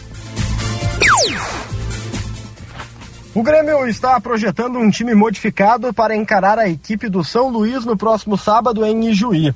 E a boa notícia é que Vina, que foi apresentado nas últimas horas em entrevista coletiva, está liberado para fazer a sua estreia. O jogador teve seu nome publicado no bid da CBF e agora está regularizado para a partida. Na entrevista de apresentação, Vina se colocou à disposição de Renato e se classificou como um dos últimos camisas 10, na verdade como um antigo 10, o 10 da moda antiga, o cara pifador.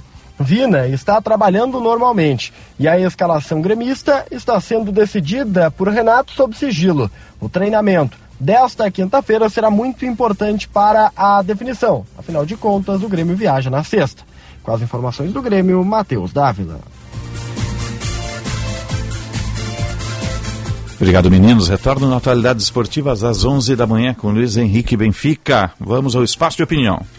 O comentário de Daniel Oliveira. Sempre para Blue 3. Internet Aldeia. Internet de alta performance. Sua empresa precisa de mais velocidade na internet. Com a Blue 3 você turbina a internet por apenas um real a mais a cada mega extra de velocidade. Faça um ótimo negócio. Acesse blue3.com.br. Bom dia, Daniel Oliveira. Bom dia, bom dia, Osiris. Um abraço a ti, ao Sérgio, ao Macalossi. Olá, Tava bom dia. Acompanhando essa projeção, né, do Diogo Rossi, sendo que o Grêmio vai hum. jogar com um time bastante modificado. Osiris, qual é a banda que tu gosta, hein? Banda? É. De rock? É. Eu gosto de MPB, é Colomi, que é a ah, banda bom. do meu filho. Não, é, é, tá Justificadíssima a resposta, hein, é. Daniel? E gosto é, dos Infernais do Nando Reis também, que o meu filho toca boa. na bateria. Né? Sabe por que, que eu te fiz essa pergunta? É. Porque se tu ouvir o cover do Colomi, tu não vai pagar o mesmo valor não, de assistir não. o Colomi, né? Exatamente. São é. coisas diferentes. Então, é. acho que o futebol brasileiro tem que começar também a ser tratado de uma forma diferente, Osiris, pelo uhum. seguinte motivo. Hoje está muito caro ver futebol, né? É, seja no, no, na TV Cabo, seja no estádio. É, é, a gente hoje é streaming para tudo quanto é lado, é R$19,90, quando tu vê, tu já está pagando quase mil reais por mês. É. É um negócio absurdo. É claro que eu tô, tô, tô forçando um pouco a barra. E por que, que eu estou dizendo isso, Osiris? Porque está na hora da gente começar a, a, a entender também essa questão. Ora, eu, por exemplo, se eu for assistir um show da minha banda preferida, eu vou pagar mais caro. O cover eu vou pagar menos. Sim. O que, que eu quero dizer com isso? O time reserva paga o ingresso, tem que ser menor. Não é, não é justo com o torcedor isso. Né? Ou faz uma promoção para o sócio, e algumas até são feitas, né? Mas não dá para cobrar do jeito que hoje custa um ingresso para assistir um jogo de futebol uh, o valor do ingresso comum. Né? como se fosse o time titular, com a presença dos grandes jogadores, dos melhores jogadores, enfim. Acho que isso tem que ser um pouco revisto no futebol. Aliás, é, até dá para entender a, a, intenção do Grêmio, porque ele tem que poupar os atletas, está tá disparado na frente, está classificado, não tem por que arriscar, né? Não, claro, a é. ideia, eu não, eu não vou condenar o Grêmio por claro. fazer isso, né, Osiris? É do jogo, né? É, é do jogo. O Grêmio fez uma campanha que hoje lhe permite estrategicamente é, preservar os titulares. Foi competente, né? É, foi competente, foi competente. Então, tá tudo certo, não é nenhuma crítica a isso, né? Embora eu acho que tem que jogar com o time titular sempre que puder, mas tudo bem, hoje tem a comissão multidisciplinar, os caras sabem o jogador que corre risco de lesão num determinado momento, por isso é poupado, aquela história toda, né? E que é importante para o futebol. Mas isso deveria ser repensado. Aliás, muita coisa tem que ser repensada no futebol, né? Bastante coisa. Agora, é, esse escândalo aí, né? É, de jogadores é, envolvidos em manipulação de resultados, né, pagamentos de apostadores a, a jogadores aí de vários. Foi lá em Goiás, né? É, exatamente. A investigação, essa investigação do Ministério Público de Goiás, né? Sim. É, então é outro ponto a se rever. Ontem eu estava ouvindo também o, o né, que é o presidente da comissão de arbitragem, foi ex-árbitro eh, de futebol, eh, falando sobre as mudanças que nós teremos na arbitragem. Eu acho tudo muito legal, né? Muito bonito e tal.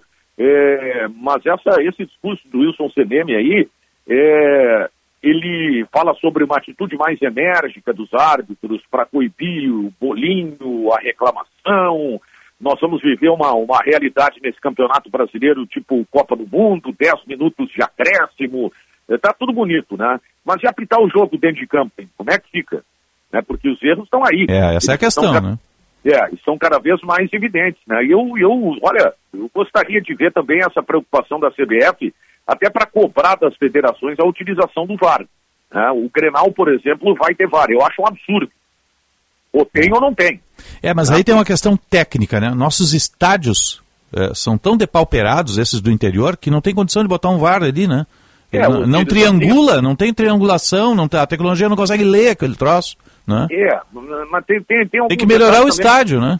É, é, mas eu penso o seguinte, tá, Osiris? Isso aí tem que ser exigência e tem que se trabalhar em comum para tentar resolver isso, tá? Por exemplo, não pode, num lance que não tem o VAR, digamos que foi um pênalti claro para um time e ele, com a vitória, se classifica, tá? Para semifinal.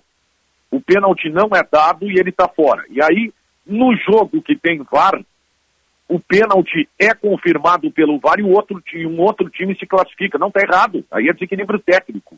E isso tem que se, tem que se mudar. É. Né? É, eu, eu, eu, claro, eu respeito muito é, os clubes menores, hum. o, o, clube do interior. Eu sou a favor de uma atitude que ela não é simpática. Né? Eu penso que se o clube não, se o estádio não tem condição, o clube não tem que jogar em casa, mas claro, isso vai acarretar um prejuízo. Que é o que acontece no Brasileirão, né? Quando um clube sobe e o estádio não tem, não tem condições, ele joga noutra sede, né? Eu não me, não me recordo o ano agora, mas teve um campeonato brasileiro, você vai se lembrar que o Juventude foi o único gaúcho que seguiu adiante na competição e ele jogou no estádio olímpico. É. Por quê? Porque na época o regulamento da CBF ele previa uma capacidade de público que o Alfredo Jaconi não tinha. Isso. E aí o, o, Juventude teve que jogar em Porto Alegre, teve que jogar aqui no estádio, no estádio Olímpico. E depois, claro, aí o Juventude ampliou um pouco a capacidade, melhorou bastante o Alfredo Giacone, então um estádio simpático, bom de trabalhar, enfim, né, com, com muita facilidade. Eh, mas isso deveria ser, ser repensado. Acho que está na hora de se fazer isso. Né? A gente está caminhando muito para trás, Osiris. É. E por isso também o, o, o, o futebol do Rio Grande do Sul não está conseguindo acompanhar o centro do país. A gente fala que é uma questão financeira. Claro que é evidente que tudo passa uh, pelo dinheiro, mas às vezes falta também mais ação dos dirigentes. Né? É muito. É, por exemplo, o São Paulo tomou uma iniciativa que ela deveria ter tido o acompanhamento de vários clubes brasileiros, inclusive o Grêmio, que era um interessado nisso. Mas aí o Grêmio disse: olha, nós somos uma parte interessada, mas vamos ficar apenas observando. O São Paulo foi quem conseguiu e, e está conseguindo mudar o número de estrangeiros eh, por partida no futebol brasileiro. Não foi o Grêmio que tem estrangeiros, ou o Atlético Paranaense, que era outro interessado, enfim, os clubes não se uniram para. É, ele assumiu o desgaste, foi à frente, né? Claro. e aí o que, que aconteceu? São Paulo, o São Paulo foi sozinho e resolveu o problema. Está faltando essa união aos nossos dirigentes, né, Osiris? Bom, hoje o Inter tem pela frente o São José, e eu fico pensando o seguinte, hoje é no gramado grama natural, é o gramado que se você quiser, você tira ali uma folhinha da grama e pode comer, que não é de plástico, né? Sim. Uh, o Internacional tem esse jogo contra o São José. E é mais uma partida em que o Pedro Henrique, ele será o centroavante. Bom, é, foi uma solução que o Mano Menezes arrumou. Não dá para criticar. O treinador é pago para arrumar soluções. Uhum. O alemão não vinha dando conta do recado. Sim, e vem aí o Luiz Adriano, né? E vem aí o Luiz Adriano. E aí eu me pergunto, poxa, num momento em que o Internacional está vivendo uma realidade financeira, que ela não é fácil, mesmo que o Inter faça investimentos, como pretende fazer, é, contratar o Cuejar, já mais um outro centroavante, né, um perfil, eu vou falar de perfil porque é difícil contratar esse jogador, o Ener Valência, opa, sinaliza com melhora significativa do grupo, né? Uhum. Só que aí o Internacional vai ter o alemão que de reserva vai virar o reserva do reserva. Não seria interessante... É o cover do cover. Pouco... Oi? É o cover do cover. É o cover do cover, é verdade. Pô, É tem que levar em consideração né, também, Daniel. O Inter vai jogar nove jogos em é, 27 dias, então é, é, é complicado. Né? Não, claro, hoje vai precisar. Vai ter que rodar o time, né? Claro. Com 22 você não joga esses nove em, em joga, 27 dias, não joga, né? Não joga. Não é à toa que está atrás do Arangues aí, o médico agora viajou para a Alemanha para fazer os testes, né? Isso. O Inter, agora, eu também vou saudar isso, tá? O Inter aprendeu, tá, Zé? Sim, poxa. Tem, eu vou saudar Tem que aprender isso, com o Tyson, né? É, aprendeu com o Tyson, mas aprendeu também com o, o Mikael é. É, e outros jogadores aí que não deram certo. Né? O Inter está tá cauteloso aí e que bom que aprendeu, porque é, a brincadeira, entre aspas, custou muito. 80 mil dólares, 80 mil euros por mês para um jogador que ficou 6, 7 meses no Internacional e jogou só 12 minutos. Então acho que esse Nossa. cuidado é, é correto. Mas eu estou projetando lá na frente. Né? Até porque o Inter recentemente teve que fazer um treinamento, o Sidney Lobo, o, o Osiris, teve que, que se somar os jogadores para conseguir completar os dois times. Né? Isso é uma vergonha, né? É. Então, assim, ó, é, embora tenha que ter três jogadores, eu acho que o Inter pode ser criativo e tentar incluir o alemão em alguma negociação. Uhum. Porque esse jogador é certo que vai perder espaço, já perdeu a vaga de, de titular no time do Inter, é, vira uma alternativa, é verdade, constante até mesmo. E vou te né? dizer, para onde ele for, ele vai fazer gol, hein? Olha. É, tá, Daqui a pouco ele pega um time aí que, que, que, que jogue como ele jogava no Novo Hamburgo, que ele era o, o, o, centro do time, era o definidor, a coisa pode acontecer, por que não? Eu não, não tenho preconceito e acho até que esse jogador, Osiris, assim, é, ele evoluiu bastante, porque eu vi vários jogos do, do, do, do alemão do Novo Hamburgo. Esse jogador nas mãos do Mano Menezes, ele evoluiu bastante, mas ele ficou meio que estigmatizado como um cara né, que não conseguiu fazer o Internacional render nessa largada de temporada. Daqui a pouco o Inter pode conseguir incluir o alemão numa negociação, Sim. trazer mais um jogador que precise aí. É a hora da criatividade. Tem um detalhe, né, Daniel? Olha só, o ano passado o Inter jogava muito mais para ele e em função dele, né? Tem isso. Né? É, a, bo a, bola chegava mais nele. Né? E ele é um jogador de característica diferente, né, Osiris? É, a bola agora está chegando menos nele. É, ele é o cara da assistência, ele é o cara que chama uma marcação e abre espaço para outro jogador aí aparecia muito bem o Wanderson, aparecia bem o Pedro Henrique, só que a pressão que o Internacional colocou em cima dele, não venho dizer depois que foi da imprensa, porque não foi, foi do Inter, que mesmo com o alemão fazendo blues e tendo algumas boas partidas, ele acabou né, é, sendo uma, uma espécie de, de referência a um ponto do time específico, quando a direção publicamente admitia que o Inter ainda iria contratar um centroavante, isso mexeu com a cabeça do jogador, eu não tenho a menor dúvida, né? Uhum. E daqui a pouco é algo que pode render ao Inter ali na frente uma negociação ou até mesmo a possibilidade de trazer mais um reforço. O Inter vai ter que reforçar bastante o seu grupo, Osiris. Uhum. Bastante. O calendário é complicado, o Inter já vai ter essa maratona de jogos. Eu não sei como é que o Inter vai tratar Libertadores e Copa do Brasil. A fase inicial da Libertadores, pelo menos, é interessante, vai garantindo dinheiro jogo a jogo. Então o Inter vai ter que se preparar nesse aspecto aí. E realmente a quantidade também é fundamental. Então estou nessa expectativa para ver esse movimento aí na Europa que a direção do Inter está fazendo. O Luiz Adriano é um jogador que está vindo, eu sinceramente não, não, não me empolga, enfim. O Arangues né, vai depender dessa condição. Mas o Cuejar, por exemplo, se o Inter contrata, já muda de figura, já é um jogador de mais qualidade no meio de campo, né, que é ali um setor, principalmente na primeira linha ali, que o Internacional está fazendo Sim. alguns ajustes aí com o Mano Menezes. Daniel, você volta meio-dia, né? Meio-dia no apito final. Tá certo, até lá. Bom programa. Um abraço, Bom Daniel. Trabalho. Valeu, um abraço a todos aí. Um abraço. 10 e 18, lembrando que o Inter joga hoje logo mais, 9 e meia da noite, tem tempo real normal, às 6 da tarde hoje, tá, gente? O, Voz do Brasil vai no horário normal. 10 e 18, 25 graus, 9 décimos a temperatura em Porto Alegre. Agora você presta atenção nesta mensagem que eu tenho para vocês. Aqui vai uma notícia para esquentar o seu dia. O Liquida Porto Alegre 2023 está chegando. A sua chance de comprar muito vem aí no finalzinho de fevereiro e vai até março. Milhares de lojas e empresas vão derreter os preços e aquecer as compras dos porto-alegrenses com a maior promoção do ano. Acesse o site Liquida Porto Alegre, tudo junto, liquidaportoalegre.com.br para saber mais e prepare-se para comprar muito. As lojas participantes estarão decoradas com o visual do Liquida, além de terem os preços mais baixos do verão. Não compre agora, espere o carnaval passar para o Liquida chegar. E aguarde fevereiro e aproveite as maiores ofertas do ano para comprar no Liquida Porto Alegre 2023. Aproveite! Imperdíveis esperam por você na promoção mais tradicional da capital. Vem pro Liquida! Jornal Gente.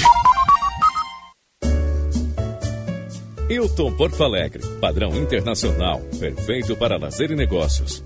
Tradição em hospitalidade, excelência em serviços e localização privilegiada na capital gaúcha.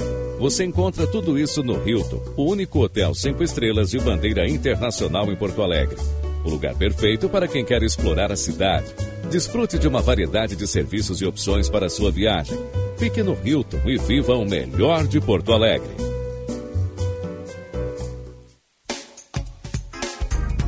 Lote único é na Chevrolet Esponqueado. A revenda que não perde negócio. Aproveite. Tracker Turbo, o SUV mais vendido do Brasil com bônus de até 10 mil reais. Isso mesmo, bônus de até 10 mil reais e taxa especial em 24 meses, que ajuda a reduzir a parcela. E ainda novo Onix com mensais de 990 e IPVA 2023 pago. Esponqueado Chevrolet, a revenda que não perde negócio. A gente nunca sabe quando um acidente ou uma emergência vai acontecer, em casa ou no trabalho. Por isso, ter um plano Transul com ambulâncias que estarão na sua porta em minutos é tão importante. Conheça os planos familiares e empresariais, a partir de R$ 49,90 por mês. Maior frota de emergência do sul do Brasil. 24 horas por dia. Ligue 0800 0090 192 ou acesse transul.com.br. Cinema combina com pipoca, pipoca quentinha e um filme bom. Filme tem que ser no cinema, um cinema que combine com você.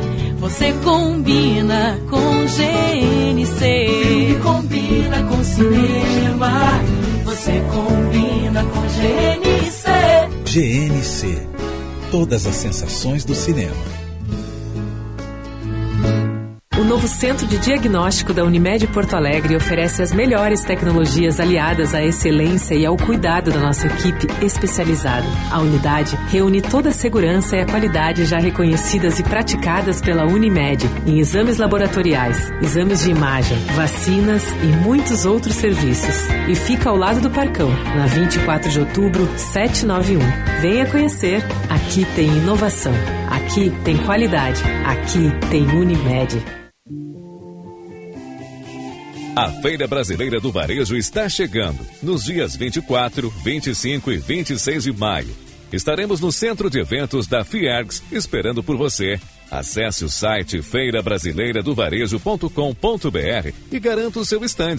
Você não pode perder essa oportunidade incrível de fazer negócios na maior feira de varejo do país.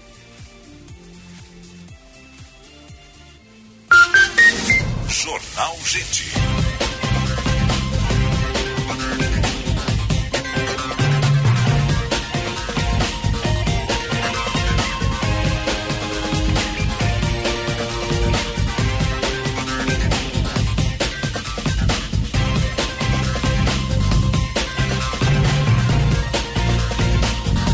Dez e 22, 26 graus a temperatura em Porto Alegre. Você está ligado na Rádio Bandeirantes de Porto Alegre, 88 anos de história, e esse é o Jornal Gente.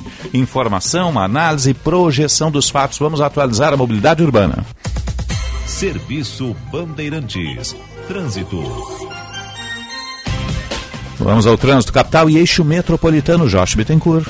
Se saiu com os amigos ou sozinho, se bebeu uma ou bebeu mais de 100, volte bem neste carnaval. Se beber, não dirija. Detran e Governo do Rio Grande do Sul. Atenção ainda para os semáforos que estão com problemas em Porto Alegre, em três pontos em função do furto de cabos da rede elétrica, na Cristóvão Colombo com Santo Antônio, Independência também com a Santo Antônio, além da Sarmento Leite com o irmão José Otão. Na Cavalhada com Alto Niemeyer também, semáforos desligados desde ontem em função ainda do temporal e a movimentação já normalizada nos acessos a Porto Alegre, tanto pela Zona Leste quanto pela Zona Norte. Se saiu com os amigos ou sozinho, se bebeu uma ou bebeu mais de 100, volte bem neste carnaval. Se beber, não dirija. Detran e Governo do Rio Grande do Sul. Osíris. Obrigado, Josh. 10 e 23 e meio, 26 graus, 2 décimos a temperatura em Porto Alegre. Vamos falar de um tema que surgiu aí nos últimos dias, que é justamente o surgimento de um caso de, de gripe aviária no Uruguai, e um, um, acendeu o alerta, né? A gente vai conversar com algumas autoridades ligadas ao segmento. Está em linha já conosco o presidente executivo da Organização Avícola do Rio Grande do Sul, presidente José Eduardo dos Santos. Um bom dia, obrigado pela atenção à Band. Bom dia e agradeço também aí a oportunidade de poder estar falando desse tema aí para levar alguns esclarecimentos para a população. Sim, nós é, nós é que agradecemos. Como é que o, o segmento uh, monitora essa situação? Hein? Bom, uh, a influenza aviária ela já vem né, acontecendo no mundo uhum. né, há mais ou menos aí uma década e meia. Né, uh, começou na Ásia, depois se alastrou para alguns países do Oriente Médio, Europa, agora recentemente Estados Unidos e também entrou na rota de aves migratórias que vem para a região sul e tivemos incidência né, em alguns países do Mercosul, uh, Chile também, uh, e também agora, mais recentemente, foi detectado um caso num, num cisne né, uh, no Uruguai, em aves migratórias aí na Argentina.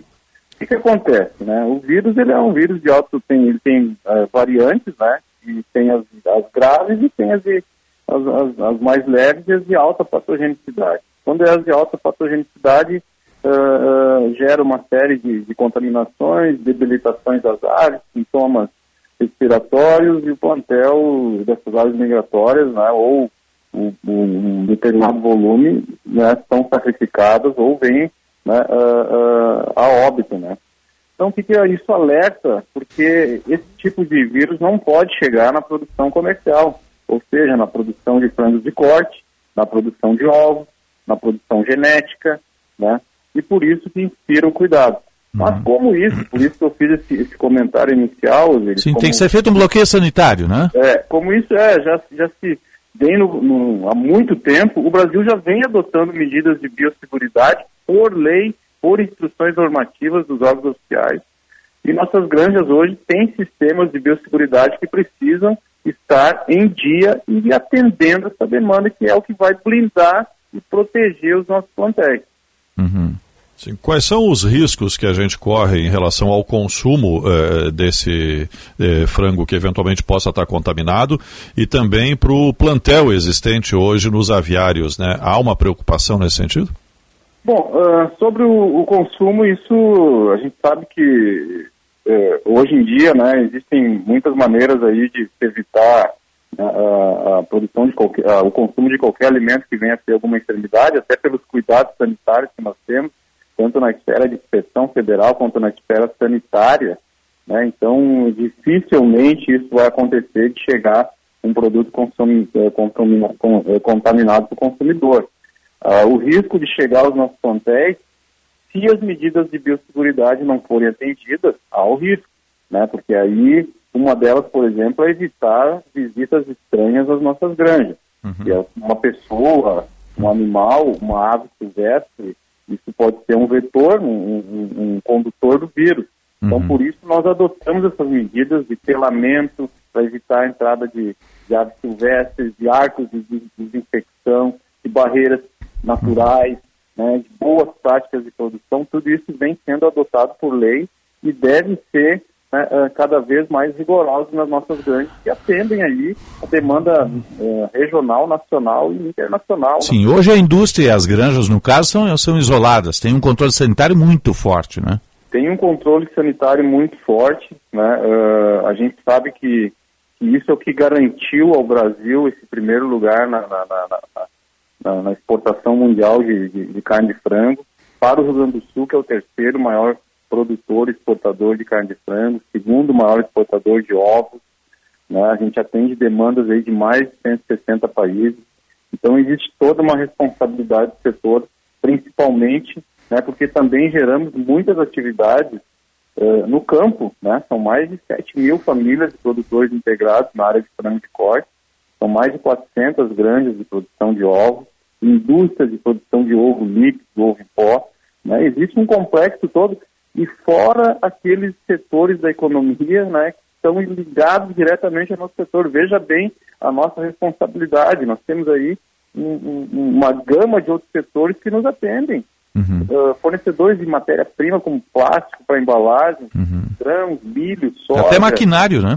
Maquinário. Uhum. Bom, muito bem lembrado, maquinário, porque hoje nossos frigoríficos são todos são todos automatizados, muitas granjas automatizadas. Então veja né, a complexidade toda do setor avícola, né, que é interligada com muitos outros setores. Então, assim, e é importante ressaltar que existe um trabalho muito sério, um trabalho muito responsável dos órgãos oficiais de defesa sanitária, seja a Secretaria de Agricultura do Estado, seja o Ministério da Agricultura, a área de defesa sanitária, que estão permanentemente monitorando Presidente. ou através dos seus fiscais, através dos seus técnicos, através dos seus uh, mecanismos de fiscalização, como drones também que são utilizados, nos parques de aves migratórias. No caso, se detectar alguma ave debilitada com algum sintoma, isso já é automaticamente recolhido, já mandado para o laboratório analisar e se faz todo o monitoramento e, e faz né, a, a, restrição daquela área. Presidente, então, é importante.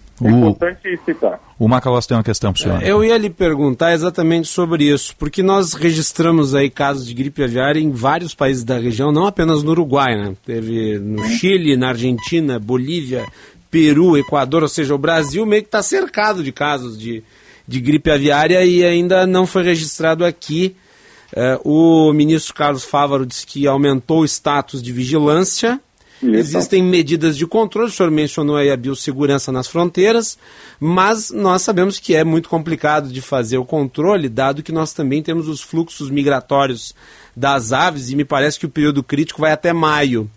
Aí eu lhe pergunto, eh, como é que funciona uh, o isolamento uh, caso se registre um caso ativo aqui no Brasil? Bom, isso nós temos regras, né? Tem um plano de contingência do Ministério da Agricultura que está disponível aí, né, a, a, toda a sociedade, né? São regras que precisam ser eh, seguidas, que também vêm com diretrizes da Organização Mundial da Saúde Animal, né? Uh, que se faça todo o bloqueio, o mapeamento daquela região. Aquela região ela é georreferenciada, ela é, ela é toda uh, uh, uh, fiscalizada pelos inspetores, uh, tanto regionais, estaduais quanto federais. Né? É coletado aquele animal uh, contaminado, ou, ou, mais de um, né? e aquela região ela fica isolada.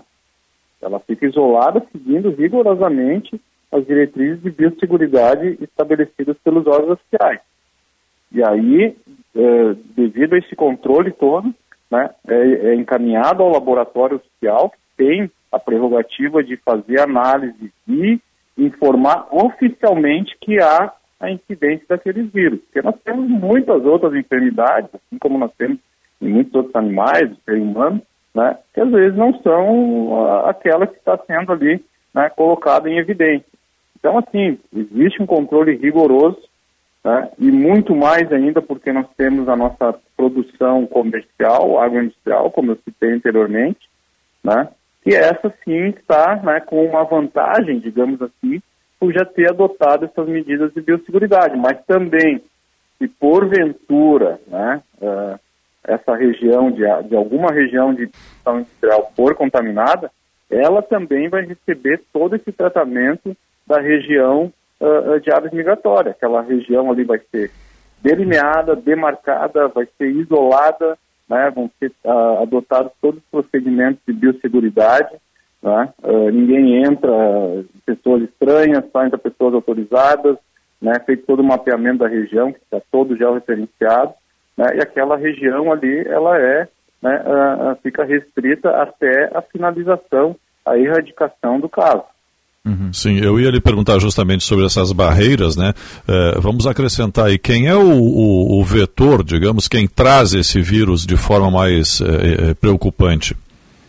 É, a, a, todos os, uh, os, casos que nós vimos aí mundo afora, né? E a gente participa de muitos fóruns também internacionais, né? Recentemente temos na Europa discutindo esse assunto, porque lá tem muitos países que tiveram.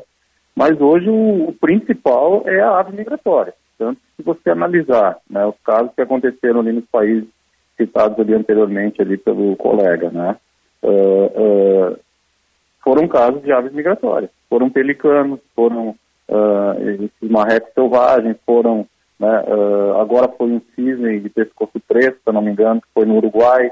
Tá? Então, assim, esse é o principal vetor. Tá? Agora, nós temos aqueles condutores, né, que é o ser humano que, se porventura transitar numa região dessa, tiver contato com uma ave, o ser humano pode se tornar um vetor. Né? Uma ave eh, eh, silvestre que, por acaso, misturasse com uma ave eh, migratória dessas, pode ser um vetor. Então, nós temos os vetores que são os principais, que são as aves migratórias, e temos esses outros que são né, os secundários aí, que podem ser condutores. Por isso que existe esse regramento todo, né? Ah, não pode entrar na granja por quê? Não. Né? Existe todo um cuidado. Entrar no incubatório, você tem que ter quarentena, você tem que ter né, todo um, um, trabalho de desinfecção. Então existe sim, uma série. Sim, eu não chego lá e saio visitando, não é assim que funciona. Né? Não é assim, não é assim. É, não é assim. Isso é importante. Mas a gente está bem, é, nós estamos preocupados, sim, não poderíamos dizer o contrário, porque é um país vizinho, né? mas ao mesmo tempo a gente reforça que nós estamos tomando todas as medidas e em contato, interagindo praticamente diariamente com o serviço oficial, né, uhum. que é aquele que vai atestar se realmente né, há a incidência de influenza aviária ou não. Né, e o trabalho que está sendo feito, a gente vem acompanhando uh, a nível estadual e federal, né, ele está 100% ativo. Podemos Sim. garantir isso. O, uh, claro que essa é a, a, preocupação do momento, mas o setor vive economicamente um momento muito bom, não é? É, nós temos algumas situações que preocupam, né? Uh, nós tivemos um desempenho muito bom no mercado externo, tá? Uh, o Rio Grande do Sul exportou ano passado quase 756 milhões de quilos de carne de frango para mais de 150 países. Né? O Brasil chegou a quase 5 milhões de toneladas. Nós exportamos também ovos aqui, processados, pó e líquido, quase 2.700 toneladas, né, um crescimento aí na ordem de 30%, 35%. Isso ajuda e oxigena, mas em matéria de mercado interno a gente está sofrendo. Por quê? Custo de produção, economia ainda não estabilizou, o, o virou a chave do, do, do, do, comando do país, né? E, e a gente ainda aguarda alguns programas mais efetivos aí de capitalização da população, né, de diminuição do desemprego. Então isso tem afetado um pouco o nosso mercado interno. Por isso que é bom a gente sempre fazer essa, essa leitura, né, porque tá, a exportação foi bem, mas a gente ainda tem aí algumas indústrias e produtores que sofrem muito ainda com essa instabilidade interna aqui da nossa economia. Uhum. E nós temos surgimentos de novos mercados de, de, de exportação? Olha, uh, o Brasil vem sendo muito demandado, né? até uhum. por causa dessa expansão toda da influenza aviária na Europa, né? muitos países com problema lá, e são países que né, uh, uh, também não têm uma produção muito expressiva. Os Estados Unidos, que é um grande produtor, também teve casos de dizimar milhões de aves. Né? começou a faltar ovos nos Estados Unidos e, e na Europa, foi anunciado recentemente. Né? o frango brasileiro ele tem a preferência né, de continentes como o Oriente Médio, né, a gente tem exportado lá quase 30% da nossa, da nossa produção brasileira. Né, é, a Ásia demanda muito, mas aí depende muito de como é que está sendo né, a, retomada da política lá pós-Covid. Né, uh, e a gente vem participando. Agora, agora mesmo eu estava falando com o presidente da Associação Brasileira de Proteína Animal, né, a associação está indo para Dubai, onde tem uma feira mundial lá em Dubai, né, onde lá acontecem muitos negócios que projetam setores, né, projetam a, a, o avanço dos setores em matéria de prospecção aí para um ano, dois anos à frente. Né? Hum. Então, assim, o Brasil está sendo muito demandado. O que nós não podemos ter agora é influenza viária, né, no, no, no, que afete a nossa produção comercial, né, porque o Brasil está sendo muito demandado como um grande fornecedor de proteína animal para o mundo. E o, os efeitos da guerra também, é sempre bom dizer, né? Crise União Europeia, Rússia e Ucrânia, isso afetou muito o fluxo comercial, inflacionou muito os alimentos na Europa, então isso também é um fator que vem direcionando muitas aquisições e importações do produto brasileiro para atender aí o mercado de muitos países da Europa. Uhum. Presidente executivo da Organização Avícola do Rio Grande do Sul, José Eduardo dos Santos, obrigado pela presença conosco. Um bom dia de trabalho e até um próximo contato. Muito obrigado, continuamos aí à disposição e sempre importante aí poder levar informação aí à população através aí da Band. Com certeza. Bom dia. 10h38,5, 26 graus, 2 décimos a temperatura em Porto Alegre. Você está ligado no Jornal Gente, com informação, análise e projeção dos fatos. Ao investir, você precisa de duas coisas: rentabilidade, afinal, que você espera que seu dinheiro cresça, e segurança, porque seu dinheiro precisa estar sempre protegido. Ao aplicar no Cicobi Crédito Capital, você garante tudo isso e um retorno a mais: o fortalecimento da sua cooperativa e da economia da sua região. Cicobi Crédito Capital, faça parte na Carlos Gomes 1657 código de área 51, 98207-0750. 98207-0750, Cicobi Crédito Capital. Invista com os valores. Cooperativismo. A gente vive, a gente cuida dos nossos estudantes. A Prefeitura de Porto Alegre deseja uma boa volta às aulas a todos os estudantes da rede municipal nos preparamos para um grande ano letivo, com iniciativas como a aquisição de 25 mil Chromebooks, que são laptops para modernizar e facilitar a experiência de aprendizado dos nossos alunos da rede pública municipal. Prefeitura de Porto Alegre. Mais cidade, mais vida. Já pensou em ganhar uma Hilux automática? Então vem comigo pro Cicobi. Aqui, a cada 100 reais integralizados em capital social, você ganha prêmios e ainda recebe números da sorte para concorrer a uma Hilux automática. Visite uma agência ou acesse vemcomigo pro cicobi.com.br e participe da promoção. Cicobi Cred Capital. Integralizou, ganhou. Consulte regulamento e secap no site.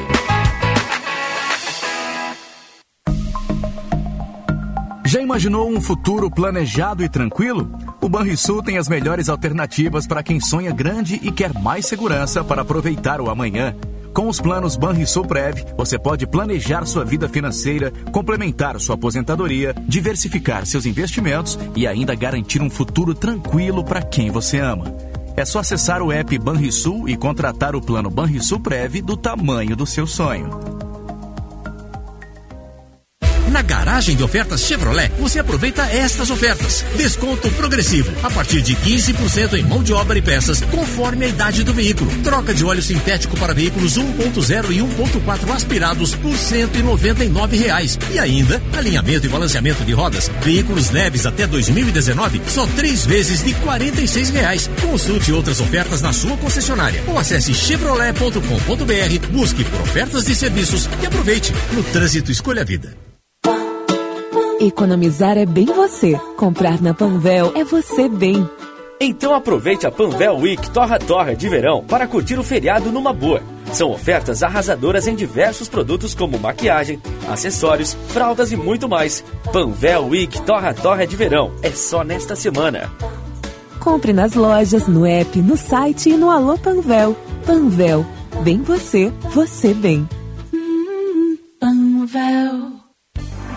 A Unimed Porto Alegre quer que você viva bem o verão, para garantir ainda mais a sua tranquilidade e a sua proteção enquanto está na praia. Estamos intensificando nossa presença no litoral norte e Costa Doce. E você ainda conta com a praticidade dos nossos canais digitais para acessar os serviços e realizar consultas online. Acesse unimedpoa.com.br e saiba mais. Aqui tem verão, aqui tem proteção, aqui tem Unimed.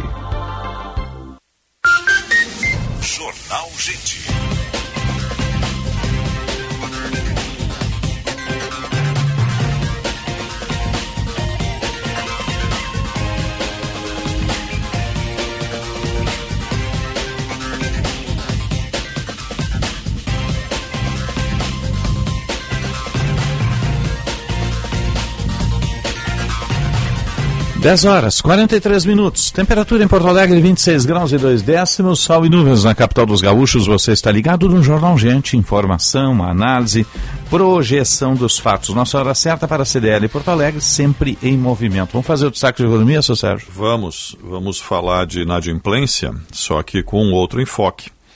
Porque o Supremo Tribunal Federal ministro Luiz Fux, decidiu que agora quem estiver inadimplente numa situação de processo judicial, evidentemente, né? o STF pacificou que o juiz pode, o juiz seja ele de primeira instância ou segunda instância, caçar o passaporte e até a carteira nacional de habilitação, a carteira de motorista do inadimplente. É, fica impedido de participar de concurso público, de licitações e, obviamente, se tem essa previsão, perdão, de não participar de licitações vale para pessoa física e pessoa jurídica. Nós estamos falando aqui de casos que é, estejam em processo judicial, aquela cobrança que se transformou num processo judicial e se encaminha para uma decisão, para uma sentença. Se for levar isso para uma esfera administrativa, aí a coisa complica, né? Porque nós temos um percentual gigantesco da população com inadimplência. Não é endividamento, mas inadimplência. Aqui no Rio Grande do Sul ultrapassa os 29%. E o STF, na decisão, na sentença do, entendimento do ministro Luiz Fux, também deixa claro que tem que levar em conta a razoabilidade e a proporcionalidade.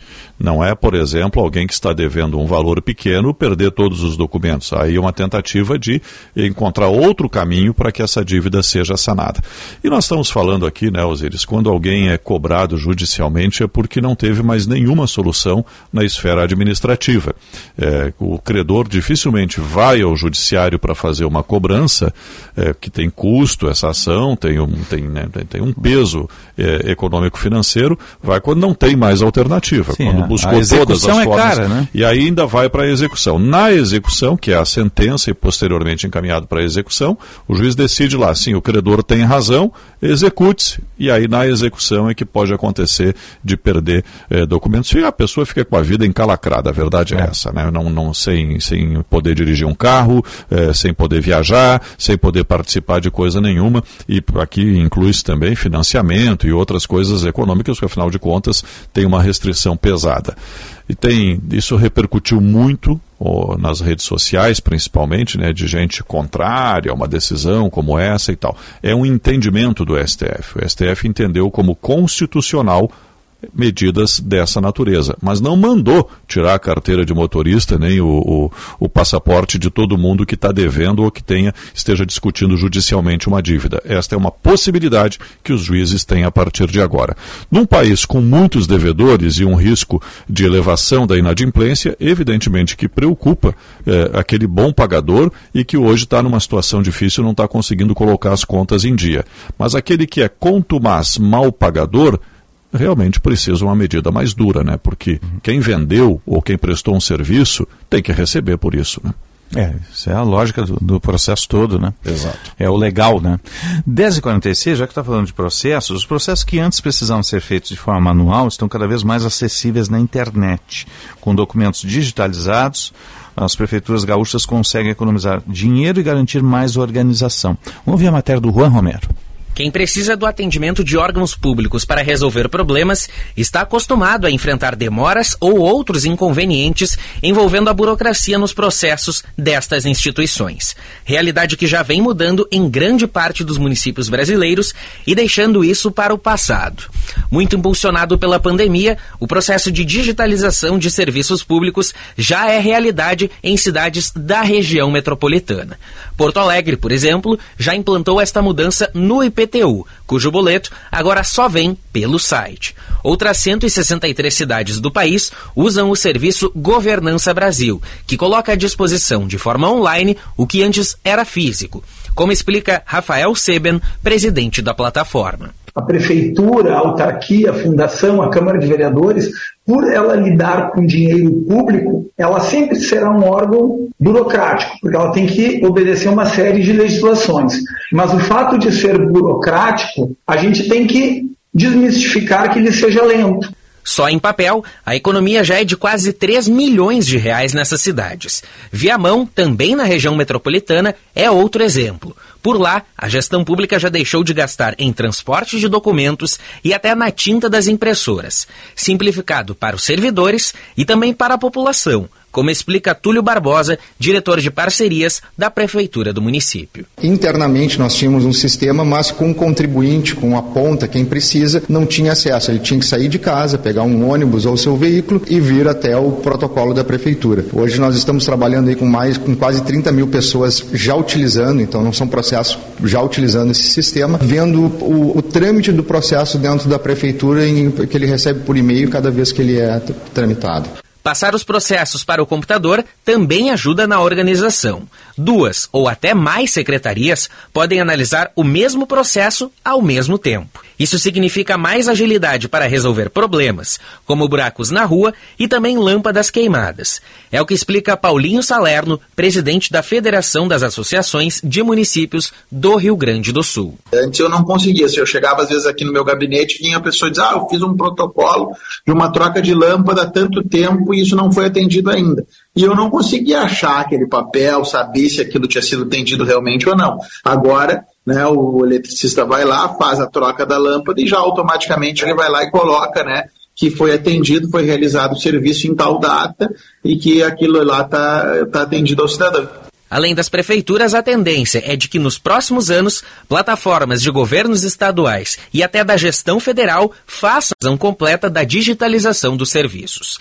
No Rio Grande do Sul, a plataforma rs.gov.br já centraliza alguns dos processos de maior necessidade da população, a um clique de distância. Na esfera federal, o portal gov.br também reúne serviços e informações sobre a atuação diárias do governo.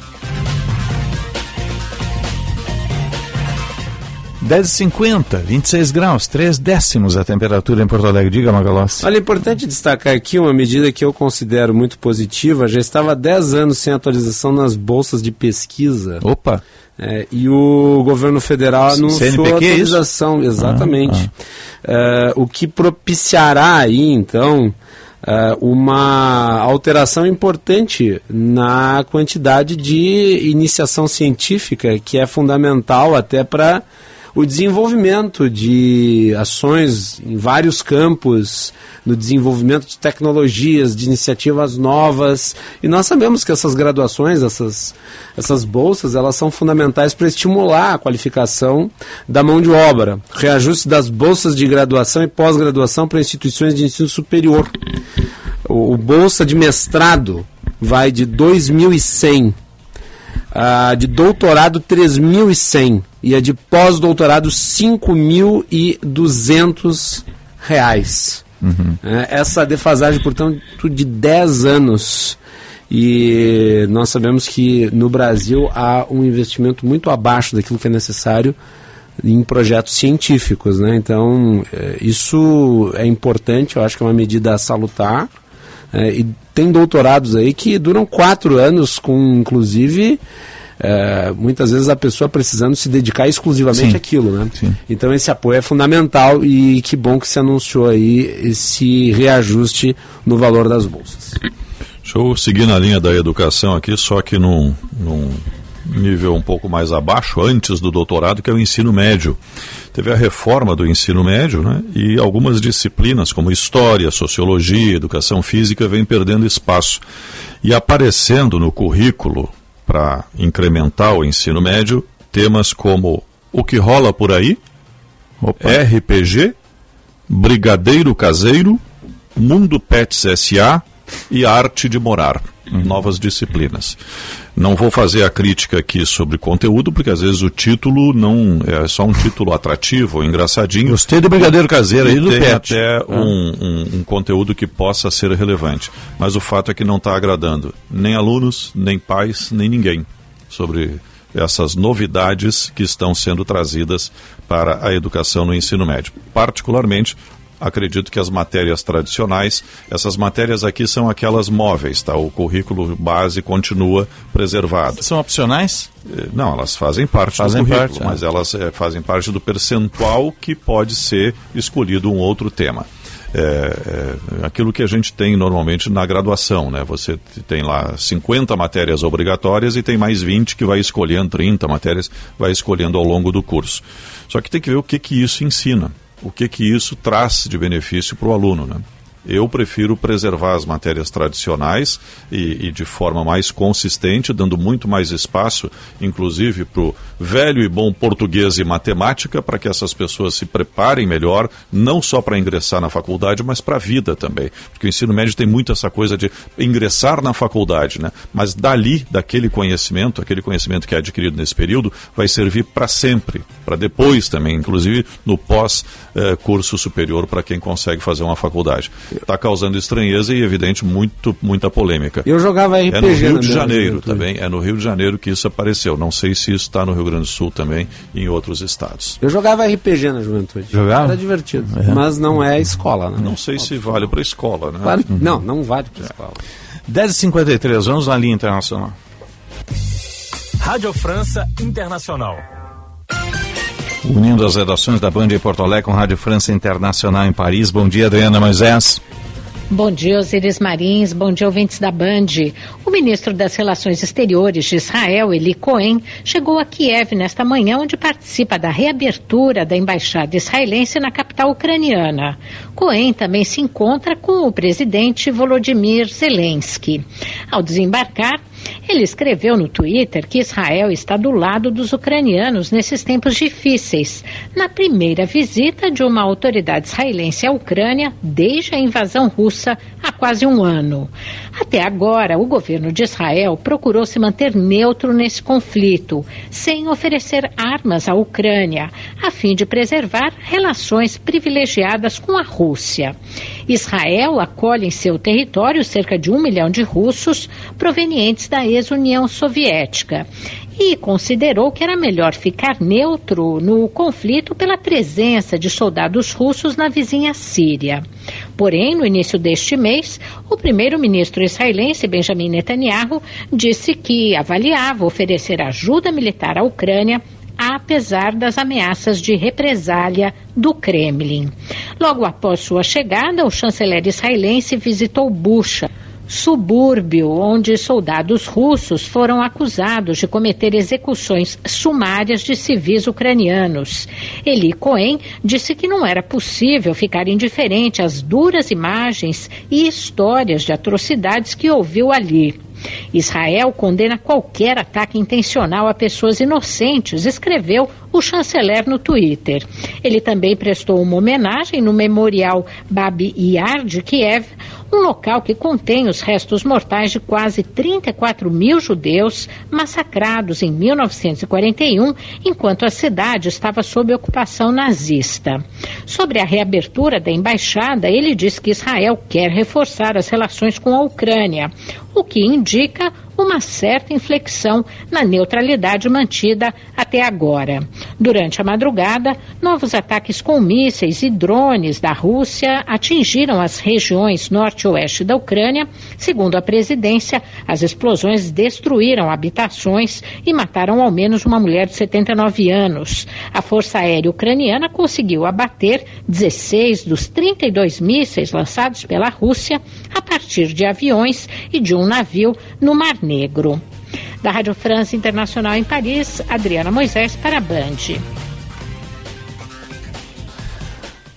10h56 e meio, 26 graus, 5 décimos. Obrigado, Adriana Moisés. É uma, guerra, é uma guerra que não termina tão cedo, né? É. A gente vai ficar se arrastando assim, infelizmente, né? 10h56 e meio, você volta, Sérgio? O Band Cidade, às 10 para 7, na tela da Band. Até lá e um ótimo dia. E você, Macalossi? 14 horas com Bastidores do Poder. Que hoje vai falar de? Sobre os assuntos econômicos do momento e também a situação aqui do Estado, depois dessa entrevista que vamos repercutir, entrevista com a secretária da Fazenda do Rio Grande do Sul. Tá certo. Eu volto às seis da tarde no Tempo Real com a reportagem da Band em Ação. Na sequência tem atualidades esportivas com Luiz Henrique Benfica. Depois meio-dia tem o Daniel com apito, duas da tarde bastidores, depois o, o AE segunda edição, atualidade segunda edição. E vamos ficando por aqui. Obrigado pelo carinho da sua audiência, um bom dia e boa sorte. Gente.